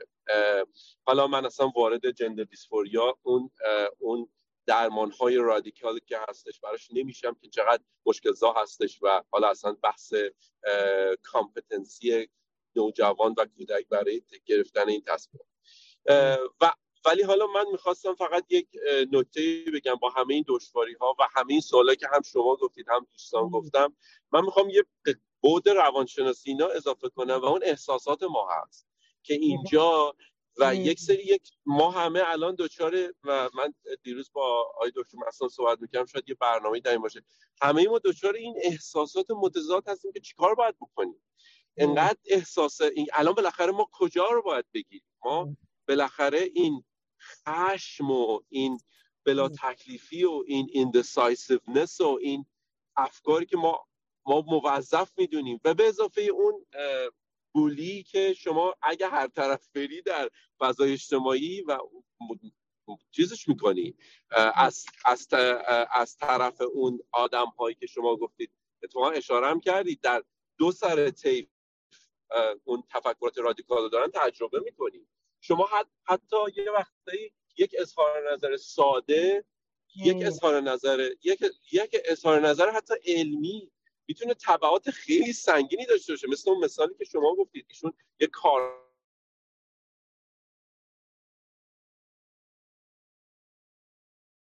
صداتون قطع شد. هنوز هستین؟ مواظب باشین رانندگی هم می‌کنین. خیلی از ماها دقیقا من من در فکر کنم که یکی از چیزهایی که خیلی از ماها احتیاج داریم در این زمان انجام بدیم دوری از اموشنال تینکینگ و رفتن به دامن همون علم یعنی همون چیزی که شما تعریف کردی و اون تجربیات و اینکه دقیقا همونه. ما, ما نمی‌دونیم چه تصمیمی باید گرفت. ولی خب یه سری شما گفتید داده ها وجود داره یک سری داده های وجود داریم یک سری تجربیات تاریخی هست یک سری چیزهایی هست که ما بر اساس پرسونالیتیمون دوست داریم.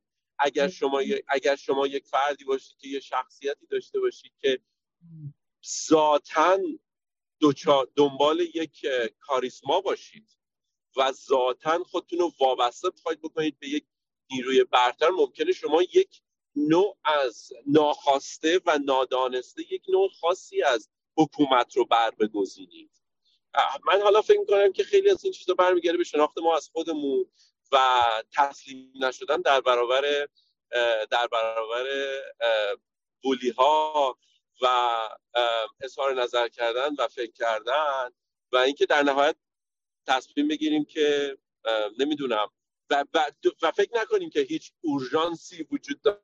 حالا در اینکه این تصمیم رو بگیریم و اینکه حالا وسط رو بگیریم. ببخشید من خیلی حرف زدم. حالا اینجا راننده می‌کنم. ببخشید. مواظب خودتون باشید.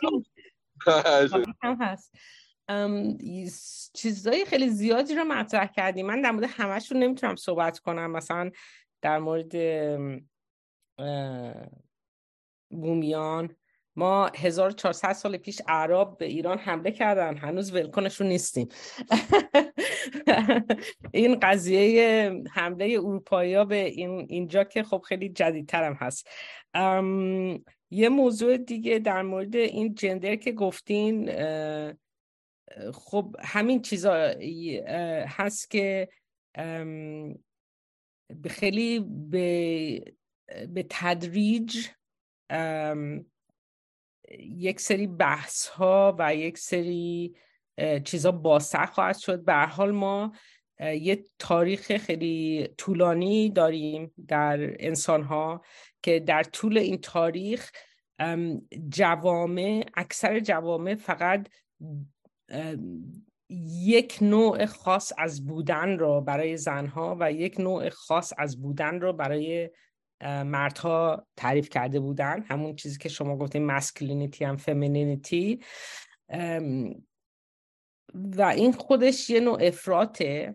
یکی از این متخص...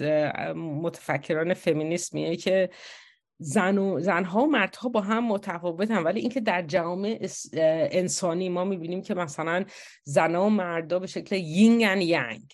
شب و روز مثلا سفید و سیاه ماه و خورشید. اینجوری مثلا با این تمثیل ها از هم متمایز شدن ما اینقدر از هم متمایز نیستیم. خب؟ متفاوتیم. مثلا یه تفاوت بیولوژیکی وجود داره. ولی اینکه فقط یک نوع زن بودن یه نوع مرد بودن یه نوع مسکلینیتی یه نوع فمینینیتی می‌تونه وجود داشته باشه و هیچ چیز دیگه این بیتوین نمی‌تونه وجود داشته باشه. این یه افراط و تفریط تاریخی هست که در خیلی از جامعه انسانی انجام شده. الان شاید ما مثلا یه ذره رفتیم به اون طرف افتادیم. و ممکنه که مثلا حالا 20 سال بعد بیایم متوجه بشیم که نه اونوری درست بود نه اینوری درسته. مثلا حالا شاید یه حد وسطی پیدا بشه. خب این این افراط و تفریطا این علا کلنگای تاریخی گاهی اینجوری به این شکل انجام میشه و بعد خودش این اوضاع موازنه ای پیدا می‌کنه بعضی وقتا. من نمی‌خوام وارد اون بحثم بشم برای اینکه اصلا من متخصص نیستم در مورد هیچ کنوم از مسائلش. اینکه شما گفتید بعضی وقتا بیماری های روانی ممکنه میس دایگنوس بشن این چیز جالبیه. من در موردش قبلا فکر نکرده بودم. ولی من در مورد جندر دیسفوریا صحبت نمی کردم مثلا الان بچه هستن که میگن من الان خیلی عجله ای ندارم که مثلا خودم و مثلا به فمینین یا مسکلین بخوام معرفی کنم. ما رو بعدا مثلا یا خودم رو در این قالب بذارم یا در اون قالب بذارم. نمی‌دونم. حالا این یعنی واقعا من اینقدر چیز نیستم. روی این موضوع نه به اندازه کافی می‌دونم و نه در موضعی هم که بخوام صحبت کنم.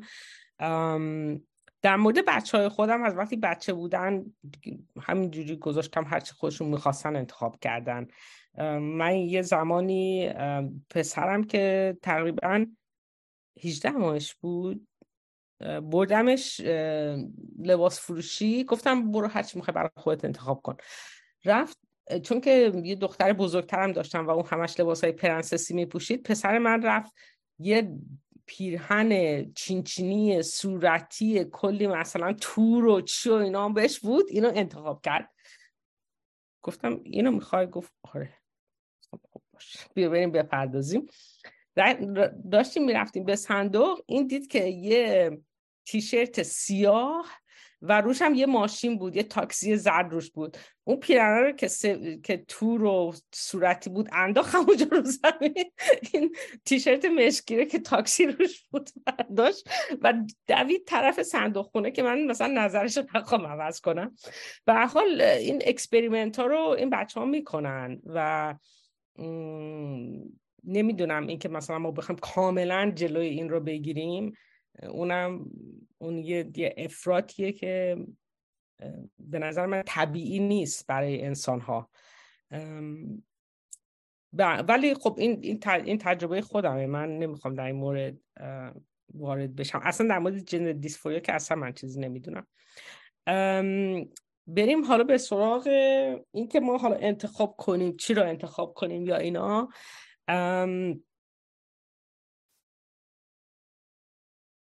این این موضوع emotion که شما گفتین خیلی مهمه و خیلی وقتا اینکه ما چی رو انتخاب می‌کنیم بستگی به اینکه چی به روحیات و خلقیات ما می‌خوره. و خیلی از این خلقیات هم یه مقداریشون خلقیاتی هست که باش به دنیا اومدیم. مادرزادی هستن و یه سری هم اکتسابی هستن که از محیطمون گرفتیم. احتمالا شما بهتر از من بدونید اینکه چی به خلقیات ما می‌خوره خیلی روی انتخابای ما تاثیر داره. و شما راست میگین که نقش ایموشنز نقش احساسات توی انتخاب های سیاسی و توی کنش سیاسی اغلب نادیده گرفته شده ولی خیلی چیز مهمی هست. نمی‌دونم سوالتون رو درست متوجه شدم. ولی اینکه بخوایم انتخاب کنیم ببینید خیلی از انتخابای ما مثلا انتخابای سیاه و سفیدی نیستن واقعا. یعنی این انتخابای مرگ و زندگی نیستن این انتخابایی که الان داریم. من نمی‌دونم چرا باید افراد انقدر چیز باشن استرس داشته باشن در مورد اینکه مثلا حالا مثلا آینده ایران اینجوری باشه یا اونجوری باشه یا نمی‌دونم. من شاید من بیش از حد خوشبین و امیدوار هستم و فکر می‌کنم که خرد جمعی در نهایت برنده بشه. شاید هم سوالتون اشتباه فهمیدم. اگه میشه دوباره بگین. نه نه کاملا کاملا منظور همون بود که من فقط می‌خواستم بگم که همین اکنالج کنم نقش اموشنی که شما فرمودید و اینکه بگم خب خیلی وقتا ما بهتره که به این آگاهی برسیم که این تصمیم ما از کجا میاد. همین. و اینکه بدونیم خب مثلا به حال چه احساسی پشتشه و آیا ما emotional reasoning می‌کنیم یا اینکه نه واقعا داریم logical logical فکر می‌کنیم در مورد داستان. و اینا می‌تونن همدیگه رو support کنن. یعنی مثلا ممکنه من یه فردی باشم که خلقا فردی باشم که مثلا بیشتر لیبرالن. یا مثلا یکی دیگه ممکنه خلقا یه فردی باشه که بیشتر کانسرواتیوه درسته؟ بعد ما می‌تونیم بریم به طریق غیر لاجیکال اینا باش برخورد کنیم. بگیم خب مثلا ایده های کانسرواتیو به خلق من بیشتر می‌خوره. یا مثلا ایده های نمی‌دونم لیبرال بیشتر به من می‌خوره. حالا ولی در مورد اون بیام لاجیکال باشم دوگماتیک نباشم که فکر کنم که مثلا فقط این ایده درسته یا مثلا تو همون ایده هم می‌تونه وریشن های مختلفی وجود داشته باشه. به نظرم اینجور تضاد لزوما وجود نداره بین logic و emotion. یعنی لزوما لازم نیست که وجود داشته باشه.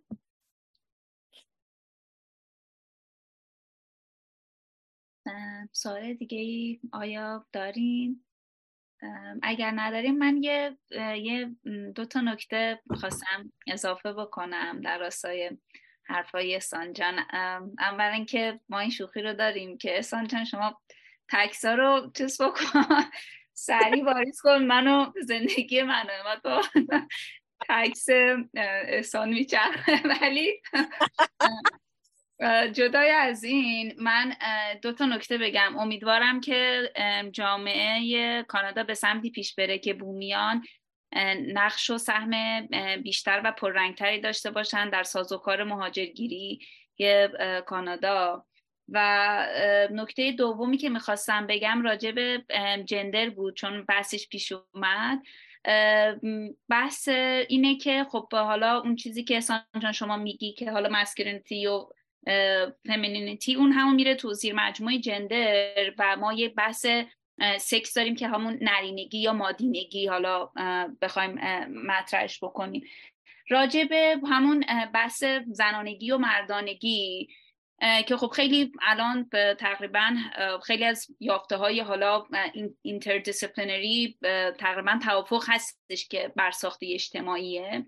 ولی نکته که مهمه اینه که بدونیم حتی مثلا خیلی از نظریه پردازهای مربوط به جنسیت حتی سکس رو هم نرینگی و مادینگی رو هم برساخت اجتماعی می‌دونن.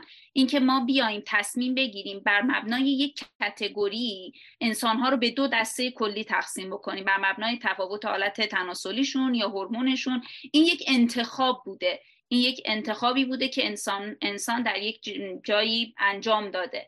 ولی حالا مهم به نظر من مهمتر از اینکه حالا بحث بیولوژیک یا بحث برساخته اجتماعی بودن چیزی که مهمه و چیزی که حالا دغدغه فمینیست ها هست یا کسایی که توی تئوری جنسیت کار می‌کنن اینه که این تفاوت ها چه کانسیک چه عواقب اجتماعی اقتصادی سیاسی اجتماعی روی آدم ها داشته. اینکه این تفاوت هورمون تفاوت کروموزوم یا تفاوت شکل آلت تناسلی چه عواقب حقوقی اجتماعی اقتصادی سیاسی روی زندگی آدم ها داشته. وگرنه بحث بر این نیست که یک سری تفاوت های همه ماها یک سری تفاوت هایی با بقیه آدم ها داریم. یک اسپکتروم هستیم دیگه. حالا تو یک جایی این تفاوت ها هست. ما می‌تونیم آدم ها رو بر مبنای رنگ چشم دسته بندی کنیم.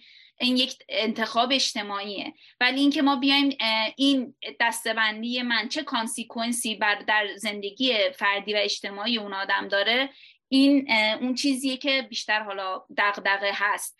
تا مثلا حالا برگردیم به چیزایی که حالا شما مربوط به مسائل منتال هلس و اینا رو مطرح کردی که خب بحث کاملا به اصطلاح وارد و معتبریه که حالا حوزه شخصی منم نیست ولی خواستم به این نکته یک مطلبی رو اضافه کرده باشم. حالا اگر دوستان سوالی ندارند من از این, از این فرصت استفاده می‌کنم از خانم دکتر تشکر می‌کنم. ممنون برای فرصتی که در اختیار ما قرار دادین و مطالب بسیار مفید بسیار تعمل برانگیز. یعنی چیزی که بر من همیشه مهمه اینه که حالا محدث جانم گفتم و لزوما هم چیز بدی نیست. ما خیلی وقتا با سوالهای بیشتری برمیگردیم و این اتفاقا به نظر من خیلی اتفاق مبارک و مثبتی هست. و من یک یادآوری دوباره بکنم در مورد برنامه های آینده گروه آفتاب. یکیش هفته مارس هست آقای اماد موسوی دانشجوی دکترای فلسفه و مطالعات رسانه که اتفاقا به نظر من خیلی به بحثایی که امروز داشتیم تا یه حدی مربوط میشه. چون در مورد به اصطلاح رقابت روایت ها و جنگ روایت هاست که اتفاقا به نظر من خیلی مربوط میشه مخصوصا به سوال احسان جان. خیلی این مطلب مربوط هست. و 28 مارس آقای احسان کشفی که دانشجوی دکترای علوم سیاسی هستن تاکی خواهند داشت با عنوان هویت های ایرانی. امیدوارم که ببینیمتون دوباره در برنامه های آینده. برای اطلاعات بیشتر کانال تلگرام رو آفتاب رو می‌تونید بهش مراجعه بکنید و اینکه نهایتا برای همتون شب بسیار خوب و آرامی رو آرزو می‌کنم. به امید دیدارتون دوباره. خداحافظی همگی. متشکرم. منم همینطور.